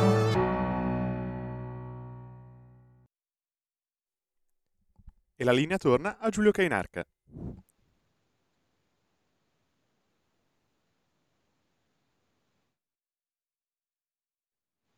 Eh, Giulio, non ti sentiamo. Eh, bisogna aprire il microfono per parlare, questo è l'ABC, grazie Federico. Intanto dicevo, abbiamo visto il pezzo di Roberto Giardina da Berlino, ce n'è un altro di articolo interessante, lo firma Dino Panigra sempre su Italia Oggi e si riferisce a quei modi di dire stucchevoli, abusati, eccetera. Cervelli di serie esprimono concetti di serie per destinatari di serie che non si accorgono di ricevere prodotti di scarto. Molti giornalisti usano frasi banali e ripetitive, logorate dall'uso. Licenzierei su due piedi, scrive Panigra, chiunque scrivesse o dicesse che le spiagge sono state prese d'assalto o l'hotspot di Lampedusa è al collasso. Ma come il buon gusto non basta a farci guadagnare il paradiso, la banalità non è un crimine. Il buon gusto però può rendere immortali, come il ricordo di quel nobile francese che durante il terrore stava per essere ghigliottinato dopo sua moglie e le disse Souffrez madame, che pour une fois je passe devant vous più o meno, eh, il mio francese è orrendo, comunque mh, mi spiace per una volta di passare davanti a voi. Viceversa, la banalità è rivoltante non solo perché le cose infinitamente ripetute divengono noiosissime, ma perché troppo spesso chi le usa lo fa per essere alla moda e niente meno per essere brillante.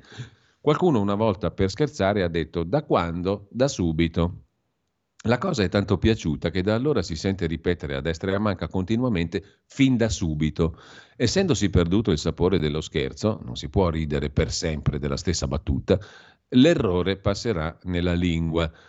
Non è il caso di andare a cercare esempi di questa banalità criminale, espressioni come peggio mi sento, un attimino, diciamo, ma anche no un'orribile tendenza a mettersi sul sedere le penne cadute del pavone, questa tendenza a seguire gli stilemi, le battute, perfino gli errori, l'intollerabile piuttosto che, col significato di come anche, degli imbecilli. Sono infiniti e chi ha buon gusto ne soffre già per proprio conto. Ci si può viceversa chiedere, scrive Dino Panigra su Italia Oggi, come funzionano i cervelli dei colpevoli. In altri termini, il perché di un simile peccato mortale contro la propria dignità. Una volta, nell'interesse di una grande impresa, un amico mi propose una traduzione e io gli chiesi quanto tempo avessi, quale fosse il termine di consegna. Il solito, mi rispose, cioè ieri. Ovviamente risi, ma mai mi sarei permesso di usare quella stessa battuta come mia. Al massimo, come omaggio a quel caro amico, oggi scomparso, direi ieri, come diceva il mio amico Mimì. Invece molte persone sembrano non avere alcuna preoccupazione della propria dignità. Forse non sanno nemmeno cos'è, forse reputano un onore perfino essere ammessi nella retroguardia insignificante. Per loro la moda è un imperativo, per la semplice ragione che il loro imperativo categorico è seguire, non guidare, una mentalità ovina. E forse anche peggio, perché in questa ricerca del consenso nel gruppo vanno in giro come i cani randagi, nella speranza che a qualcuno cada di bocca una spiritosaggine per potersela rivendere l'indomani come roba propria, o peggio, quando ormai è troppo nota, come dimostrazione di essere up to date, connesso, come dicevano anni fa i ragazzi. Una indegnità analoga è quella di chi usa molte parole inglesi senza conoscerne il significato o in un modo che per un inglese sarebbe impensabile. Cos'è la European Champion Clubs Cup? È quella che noi chiamavamo Coppa dei Campioni. Il guaio comincia quando i giornalisti devono fare i disinvolti e la chiamano la Champion, perché lì non ci siamo più. Ad ammettere che si voglia abbreviare si può arrivare a Champion Cup o Cup soltanto, ma dire la Champion corrisponde a dire la dei campioni. La che cosa? Cervelli di serie esprimono concetti di serie a destinatari di serie che neanche si accorgono di ricevere prodotti di scarto. Infine ci congediamo da Italia Oggi con un altro articolo. Domenico Cacopardo si occupa del 25 luglio del 43. Prima dell'arresto di Mussolini, fino all'ultimo sperò nella rinnovata fiducia del re. Queste le vicende che ne accompagnarono la destituzione da parte del Gran Consiglio.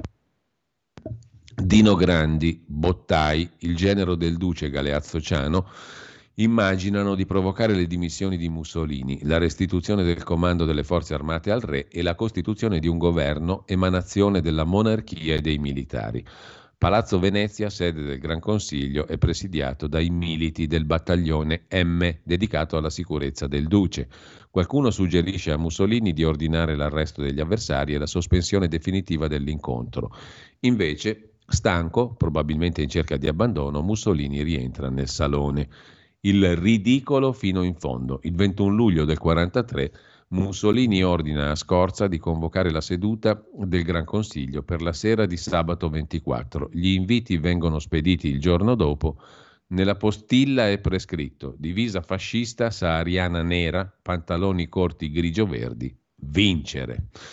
Il bel pezzo di rievocazione storica di Domenico Cacopardo, mentre una storia di cento anni fa, agghiacciante come lo sono anche certe storie di adesso, ci racconta Guglielmo Pelliccioli nella stessa pagina, pagina 10 di Italia Oggi. Su, al passo del Gleno, siamo nella Bergamasca, Tino Buelli portava all'alpeggio ogni estate le sue sette vacche insieme a 25 capre. Lasciato l'ultimo paese della Val di Scalve, la strada già piccola si faceva sentiero di montagna e le bestie dovevano avanzare in fila, una per una. Sotto il bosco si intravedeva il torrente Gleno con le sue acque fresche ed impetuose. Tino aveva 25 anni, si era promesso sposo a Lina Mai, una ragazza bianca e rossa di Vil Minore che aveva conosciuto due anni prima alla processione del Corpus Domini.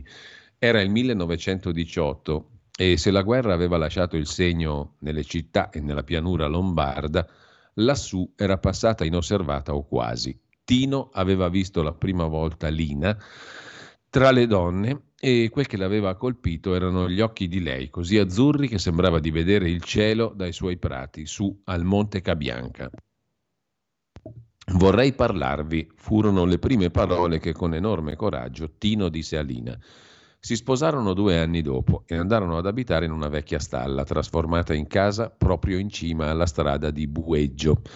Fu pochi mesi dopo che arrivò da quelle parti una squadra di operai che doveva cominciare la costruzione della diga. Chiesero a Tino se voleva lavorare, ma egli rispose di no perché non sapeva a chi affidare i suoi animali. Ci vollero tre anni prima che la diga venisse completata, ma le voci che giravano in paese erano pessime. Chi diceva che l'impresa non aveva rispettato il progetto, chi diceva che non erano arrivate le autorizzazioni, qualche muratore del posto sosteneva che venisse usata la calcina anziché il cemento e che a comandare non era il direttore dei lavori, un ingegnere di Palermo neolaureato, bensì il padrone dell'impresa che costruiva la diga. Intanto 6 milioni di metri cubi d'acqua erano stati imprigionati tra la diga e il letto del fiume Gleno che era salito di livello lungo i bordi della montagna. Qua e là nella diga si aprivano piccole fessure che lasciavano passare infiltrazioni d'acqua. Fesserie, avevano risposto quelli dell'impresa. Tempo qualche giorno il manufatto si assesterà. Si stava avvicinando l'inverno e Tino con Lina portarono giù dall'alpeggio le loro bestie. Ora stavano nella casa stalla e le bestie aiutavano a riscaldare l'ambiente. Quella notte del primo dicembre del 1923, alle ore 7.15, la parte centrale della diga si sbriciolò come un biscotto e 6 milioni di metri cubi d'acqua travolsero tutto ciò che trovarono davanti fino a riversarsi giù nel lago di Iseo. Morirono solo 356 persone, dissero le autorità, ma in realtà nessuno contò con esattezza quanti erano scomparsi. Lina aspettava il primo figlio di Tino, non li trovarono mai. Il tribunale condannò a tre anni i titolari dell'impresa responsabili del disastro, uccidendo la giustizia e per la seconda volta Tino, Lina, insieme al loro primo figlio che stava per nascere. Questo è il racconto di Guglielmo Pelliccioli, pagina 10 di Italia Oggi. Una storia di cento anni fa, agghiacciante come lo sono pure certe storie di oggi. Con questo Torniamo brevissimamente adesso ad alcuni delle, degli articoli eh, dai quotidiani di oggi, ve li cito solo rapidamente, poi andiamo in pausa, andiamo al qui Parlamento e alle 9.30 con noi Antonio Maria Rinaldi, mm, dicevamo alcuni degli articoli di oggi, andiamo subito a consultarli, giovedì 27 luglio, eccolo qua, da avvenire vi cito una pagina che il quotidiano cattolico, che su questo si è sempre battuto, um, mette, pagina 5, a commento del primo freno alla Camera dei Deputati alla maternità surrogata, cioè sì al reato universale. Il testo di Fratelli d'Italia è passato con cinque appoggi anche dal terzo polo, adesso va in Senato per il voto finale. L'emendamento del radicale più Europa Maggi sulla surrogata solidale ha diviso le opposizioni. Il PD è uscito e i 5 Stelle astenuti. Applausi da destra alla verde Zanella. Commenta la ministra Roccella, l'Italia adesso è all'avanguardia. Spero che si apra un dibattito nel mondo. La Camera ha detto sì alla proposta di legge di Carolina Varchi, Fratelli d'Italia, che introduce il reato universale per maternità surrogata. La maternità surrogata sarà perseguita dai magistrati italiani anche se commessa all'estero da italiani. Questo in estrema sintesi. Pena prevista fino a due anni, problemi legati all'universalità. Si punisce il reato anche se commesso all'estero, ma servirà una richiesta del Ministero di Giustizia. Per quanto concerne invece la vicenda Becciu, a pagina 9 avvenire eh, ne tratta diffusamente, l'accusa chiede oltre sette anni richieste severe anche per altri imputati. Nella requisitoria il procuratore generale di giustizia Vaticano, il promotore di giustizia Alessandro Diddi, già magistrato in Italia, ha stigmatizzato la condotta processuale dell'ex sostituto. In tutto ha chiesto 73 anni per le 10 persone coinvolte, oltre a risarcimenti milionari. I legali del cardinale dicono un solo giorno di carcere sarebbe di troppo. La diocesi sarda di Ozieri a fianco del porporato, profonda amarezza per le richieste di Diddi, nessuna interferenza sulla gestione dei conti. Mano pesante dunque del promotore di giustizia Vaticano nella richiesta di pene per i dieci imputati al processo per i fondi della segreteria di Stato, giunto ieri al giro di boa della fine della requisitoria che si è protratta per ben sei udienze, a volte con toni recitati, concitati chiedo scusa, e argomentazioni non di sola natura giuridica.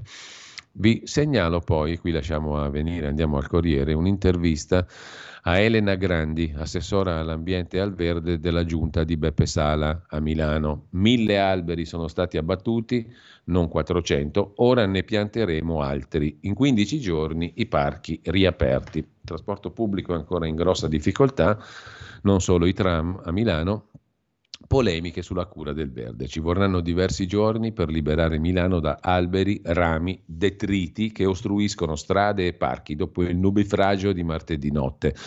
Ma l'assessore all'ambiente e al verde Elena Grandi garantisce che si lavora senza sosta. In 24 ore abbiamo ripristinato il 60% della rete tranviaria, confidiamo che almeno le strade possano tornare agevoli in tempi rapidi.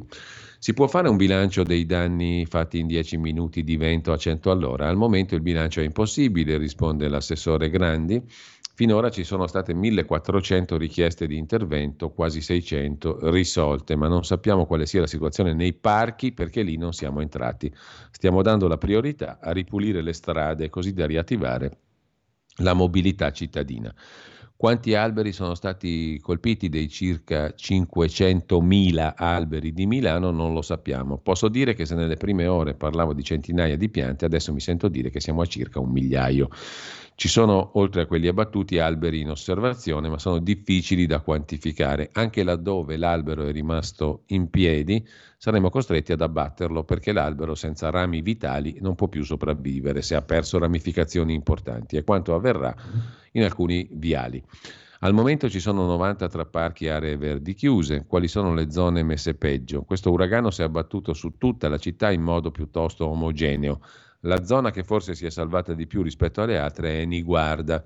Tra le zone più colpite, Viale Argonne è andata giù tutta, come se fosse passata una palla da bowling su dei birilli. Peraltro, una zona appena rimessa a nuovo con la metropolitana 4. Un'altra via da cui sono passate che mi ha colpito, via Marina, stretta, eppure sembra che ci abbiano camminato sopra dei dinosauri. E poi la zona di Viale Campania, Molise, Montenero, dove il vento si è infilato e ha preso un'accelerazione inaspettata. Si ripianteranno gli alberi e l'opposizione dice che il disastro è dovuto alla cattiva manutenzione, polemica strumentale, dice l'assessore grandi, fatta peraltro da chi nega il cambiamento climatico. Ribadisco quanto dico da vent'anni, il climate change è qui e crea fenomeni estremi. Un albero, quando non ha foglie, resiste a un vento a 90 km. Allora, l'abbiamo visto a febbraio, quello a cui non resiste è un vento a 100-120, quando è pieno di foglie e di rami rigogliosi. Così l'assessore al verde del comune di Milano. Sul Corriere, poi in dorso nazionale, c'è l'intervista al capo della protezione civile Curcio. Per l'emergenza nazionale serve tempo, danni da valutare, lavoriamo sulla prevenzione, smettiamo di parlarne solo davanti alle urgenze. Poi c'è tutta una pagina che il Corriere dedica agli eh, appelli di Mattarella, di altri e via dicendo, più sforzi contro la crisi climatica, bisogna fare fronte comune, ha detto il capo dello Stato italiano, per sensibilizzare l'Unione Europea e gli altri paesi, collaborare a livello internazionale sul fronte del mutamento energetico. I climatologi sono in prima linea come i virologi sul Covid, siamo divisi solo sui toni, rispondono i climatologi. Il dibattito sul riscaldamento globale, le strategie più efficaci, eccetera, eccetera. Intanto della maternità surrogata abbiamo detto, non facciamo in tempo, purtroppo mi spiace per chi è all'ascolto a leggere tutta l'intervista di Antonella Baccaro sul Corriere della Sera all'unico che può parlare di antimafia, all'unico che può fare servizio pubblico, all'unico scrittore, all'unico giornalista degno di tali nomi, ovvero avete già capito, a Roberto Saviano. L'Italia è un paese che fa paura, dice l'unico, subì l'unico e la sua proprietà. Subisco attacchi violentissimi, è squadrismo contro gli intellettuali. Chissà perché usa il plurale, ce n'è uno solo in Italia, lui. Decisione politica, la stessa strategia delle azioni giudiziarie. Danneggiano chi ha lavorato al programma. Io come Filippo Facci? Assolutamente no. Lui va contro una persona inerme io contro il potere, dice niente po', po di meno. L'ottimo, ineccepibile, ineguagliabile, inimitabile, unico, giusto appunto, Roberto Saviano. Ma come si fa, dico io, a privarsi di un ingegno così globale, assoluto, totale, giusto appunto, unico? Mentre Lasciamo anche questo capitolo savianesco, c'è un'altra intervista su un altro giornale ma non facciamo in tempo a vederla, la Premier alla Casa Bianca, il dossier mediterraneo, la questione cinese, poi ci sono due pagine del Fatto Quotidiano che sono assai stimolanti, oltre che vere. Pochi medici e l'AFA sta strozzando il pronto soccorso in Italia. La medicina d'urgenza è nel caos ogni giorno 6.000 accessi in più per disturbi legati alla canicola, strutture a corto di personale, primari in fuga, Schillacci pensa al libro bianco. I pronto soccorso in Italia sono messi male. Sulla guerra di Milano, strage di alberi, arriva anche l'esercito, si sofferma pure il giorno, il quotidiano Il Giorno, Viale Argonne è l'emblema dei quartieri investiti dalle raffiche di vento, scenario apocalittico tra auto schiacciate edifici danneggiati, case bombardate anche a Seregno. Scrive ancora il giorno. Clima pazzo. Come proteggere l'auto? In un anno danni per 800 milioni, ma è assicurato soltanto un italiano su sette. Una garanzia che conviene soprattutto a chi vive in aree a rischio di fenomeni atmosferici estremi, ma è allarme per la lievitazione dei costi di copertura assicurativa. Una guida per chiedere e ottenere il risarcimento, scrive il giorno. Con questo io direi che possiamo anche il monito di Mattarella su Repubblica, Stiamo cercando una dama bionda, i registi occulti delle stragi di 30 anni fa a Milano e Roma, gli attentati del 93, mentre gli UFO, fenomeni inspiegabili, atterrano al congresso americano. Ieri un'audizione a Washington, chiamati a deporre tre ex militari, testimoni di incontri con mezzi dotati di tecnologie ritenute ignote e non umane, scrive. In questo caso Repubblica. Il reportage sui piccoli schiavi al centro e al sud, siamo sulla stampa invece l'inchiesta di Valentina Petrini. Al centro e al sud della bella Italia, ragazzini stranieri pagati pochi euro al giorno, senza acqua, senza cure mediche. Lo sfruttamento denunciato da Save the Children. Ma chi comanda in certe zone d'Italia? Appunto, lo dicevamo prima, lo Stato o le varie criminalità?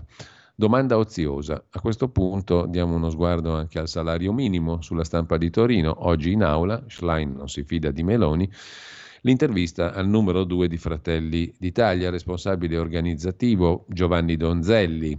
Col salario minimo si rischia di livellare in basso gli stipendi e smantellare la contrattazione. Ma Giorgia parla con tutti, anche con la CGL. La sinistra fa proposte spot, cambiamenti climatici, la politica non è filosofia. Pensiamo a difendere il territorio. Ah, eccolo qua, c'è anche sulla stampa Roberto Saviano. Io tagliato fuori perché attacco il potere. L'amministratore della RAI si è dimostrato un passacarte con quei bastardi di Salvini e Meloni. Lo scrittore, dopo la cancellazione del suo programma, dice: Mi cacciano. E nello stesso giorno il ministro Salvini attacca Don Ciotti. È evidente da che parte sta questo governo sulle mafie e non paragonatemi a quello schifoso di Facci. Dovrebbero epurare mezza RAI in virtù del codice etico. Resteranno Peppa Pig e la Pimpa. La Pimpa. Non fa onore a nessuno cancellare un programma che denuncia la criminalità. Insomma, se bastasse questo, sono tutti giornalisti allora. Denuncio la criminalità, quindi sono l'antimafia, sono il servizio pubblico, sono la RAI. La RAI sono io. La via della seta, le manovre con il Giappone, l'Italia sovranista fa infuriare i cinesi, scrive ancora la stampa di Torino, che è molto incazzata col suo direttore, come abbiamo visto. Poi c'è una storiaccia in pagina di cronaca, pagina 20, in acqua con i vestiti per motivi religiosi, così la mia Nayab ha perso la vita nel fiume Po. Ragazza di 19 anni deceduta all'ospedale dopo quattro giorni. Lo sfogo del papà aveva il divieto di fare il bagno in costume. Siamo andati in acqua vestiti per motivi religiosi, siamo rimasti dove si tocca, dice il cugino. Il papà ancora, sì che hanno fatto il bagno vestite, mica possono farlo nude, non è morta per questo motivo. Comunque la poverina Nayab non ce l'ha fatta, è morta a 19 anni per un bagno nel fiume, si è tuffata con due amici, la corrente poi troppo forte, i vestiti bagnati e pesanti, il fondale scosceso, Nayab è finita sott'acqua, gli amici si sono sbracciati, hanno chiesto aiuto, Michele si è tuffato anche lui, l'ha afferrata, riportata a riva, dopo quattro giorni in ospedale è morta. Le dico io cos'è successo, ha fatto il bagno ma non è colpa dei vestiti, dice il papà, non diciamo sciocchezze. Hanno fatto il bagno vestite, certo, mica possono farle nude, ma non c'entra nulla tutto questo.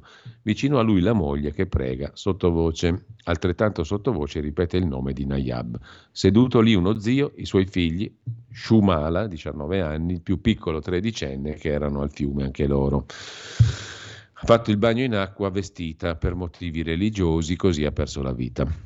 A proposito di bagno e di spiaggia, c'è un reportage imperdibile di Niccolò Zancano oggi sulla stampa, pagina 23, da Castel Volturno, un posto che definire terrificante è poco, è la seconda puntata del reportage, della serie anzi, Le vacanze degli italiani. A Castel Volturno 10 euro per l'ingresso al lido più povero d'Italia, dove è proibito nuotare. Dice il gestore di questo bellissimo impianto, la spiaggia di Castelvolturno, dall'acqua sale un odore di fogna e galleggiano gli assorbenti. Il sindaco aggiunge qui anche furti e rapine. 10 euro per entrare al Flava Beach. L'ombrellone è quasi gratis. 150.000 le persone che popolano Castelvolturno d'estate, gli abitanti sono solo 30.000. È un'attrattiva eccezionale, dobbiamo farla scoprire agli inglesi e agli americani. Abbiamo l'obbligo di informare i clienti, dice il gestore della spiaggia, ma non tocca a noi controllare e così c'è sempre chi si tuffa lo stesso. Nel mare dove c'è odore di fogna e galleggiano gli assorbenti. È una simpatica idea per le vostre vacanze. Pensateci, Castel Volturno. Intanto ci fermiamo un attimo. Qui Parlamento se ce la facciamo e poi la chiacchierata con Antonio Maria Rinaldi. Qui Parlamento. A parlare l'onorevole Paolo Formentini. Prego, onorevole.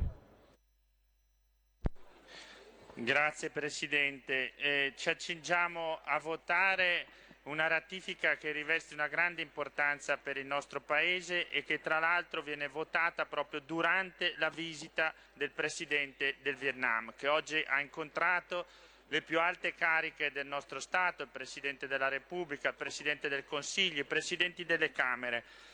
Questo fatto non è casuale perché tutto il Parlamento, tutti i capigruppo, la conferenza capigruppo, il Presidente della Camera si sono impegnati perché si arrivasse a calendarizzare questa ratifica. Gesto apprezzato dal Presidente della Repubblica Socialista del Vietnam che l'ha definito una grandissima notizia perché è importante rafforzare le relazioni con questo Paese. Il Presidente Mattarella l'ha definito perno dell'Indo-Pacifico è un paese in forte crescita, un paese in cui la nostra presenza eh, a livello industriale sta aumentando continuamente, un paese importante anche dal punto di vista geostrategico. Noi oggi, ricevendo qui alla Camera il Presidente della Repubblica Socialista, ribadiamo che l'Indo-Pacifico deve rimanere un mare libero e aperto, free and open, aperto al commercio, aperto alle idee. Un Indo-Pacifico aperto, un Vietnam che è il principale partner ASEAN. E quindi con le due nuove intese siglate oggi tra i nostri due paesi si rafforza ancora la cooperazione, si rafforza e si rafforzerà ancor più con l'apertura di Casa Italia ad Hanoi e quindi noi come Lega sosteniamo fortemente l'approvazione di questa ratifica, l'abbiamo voluta con forza perché siamo convinti che quell'area sia strategica per il futuro del mondo e il Vietnam in particolare. Quindi voteremo favorevolmente. Grazie. Grazie onorevole Formentini. Qui Parlamento. Avete ascoltato la rassegna stampa.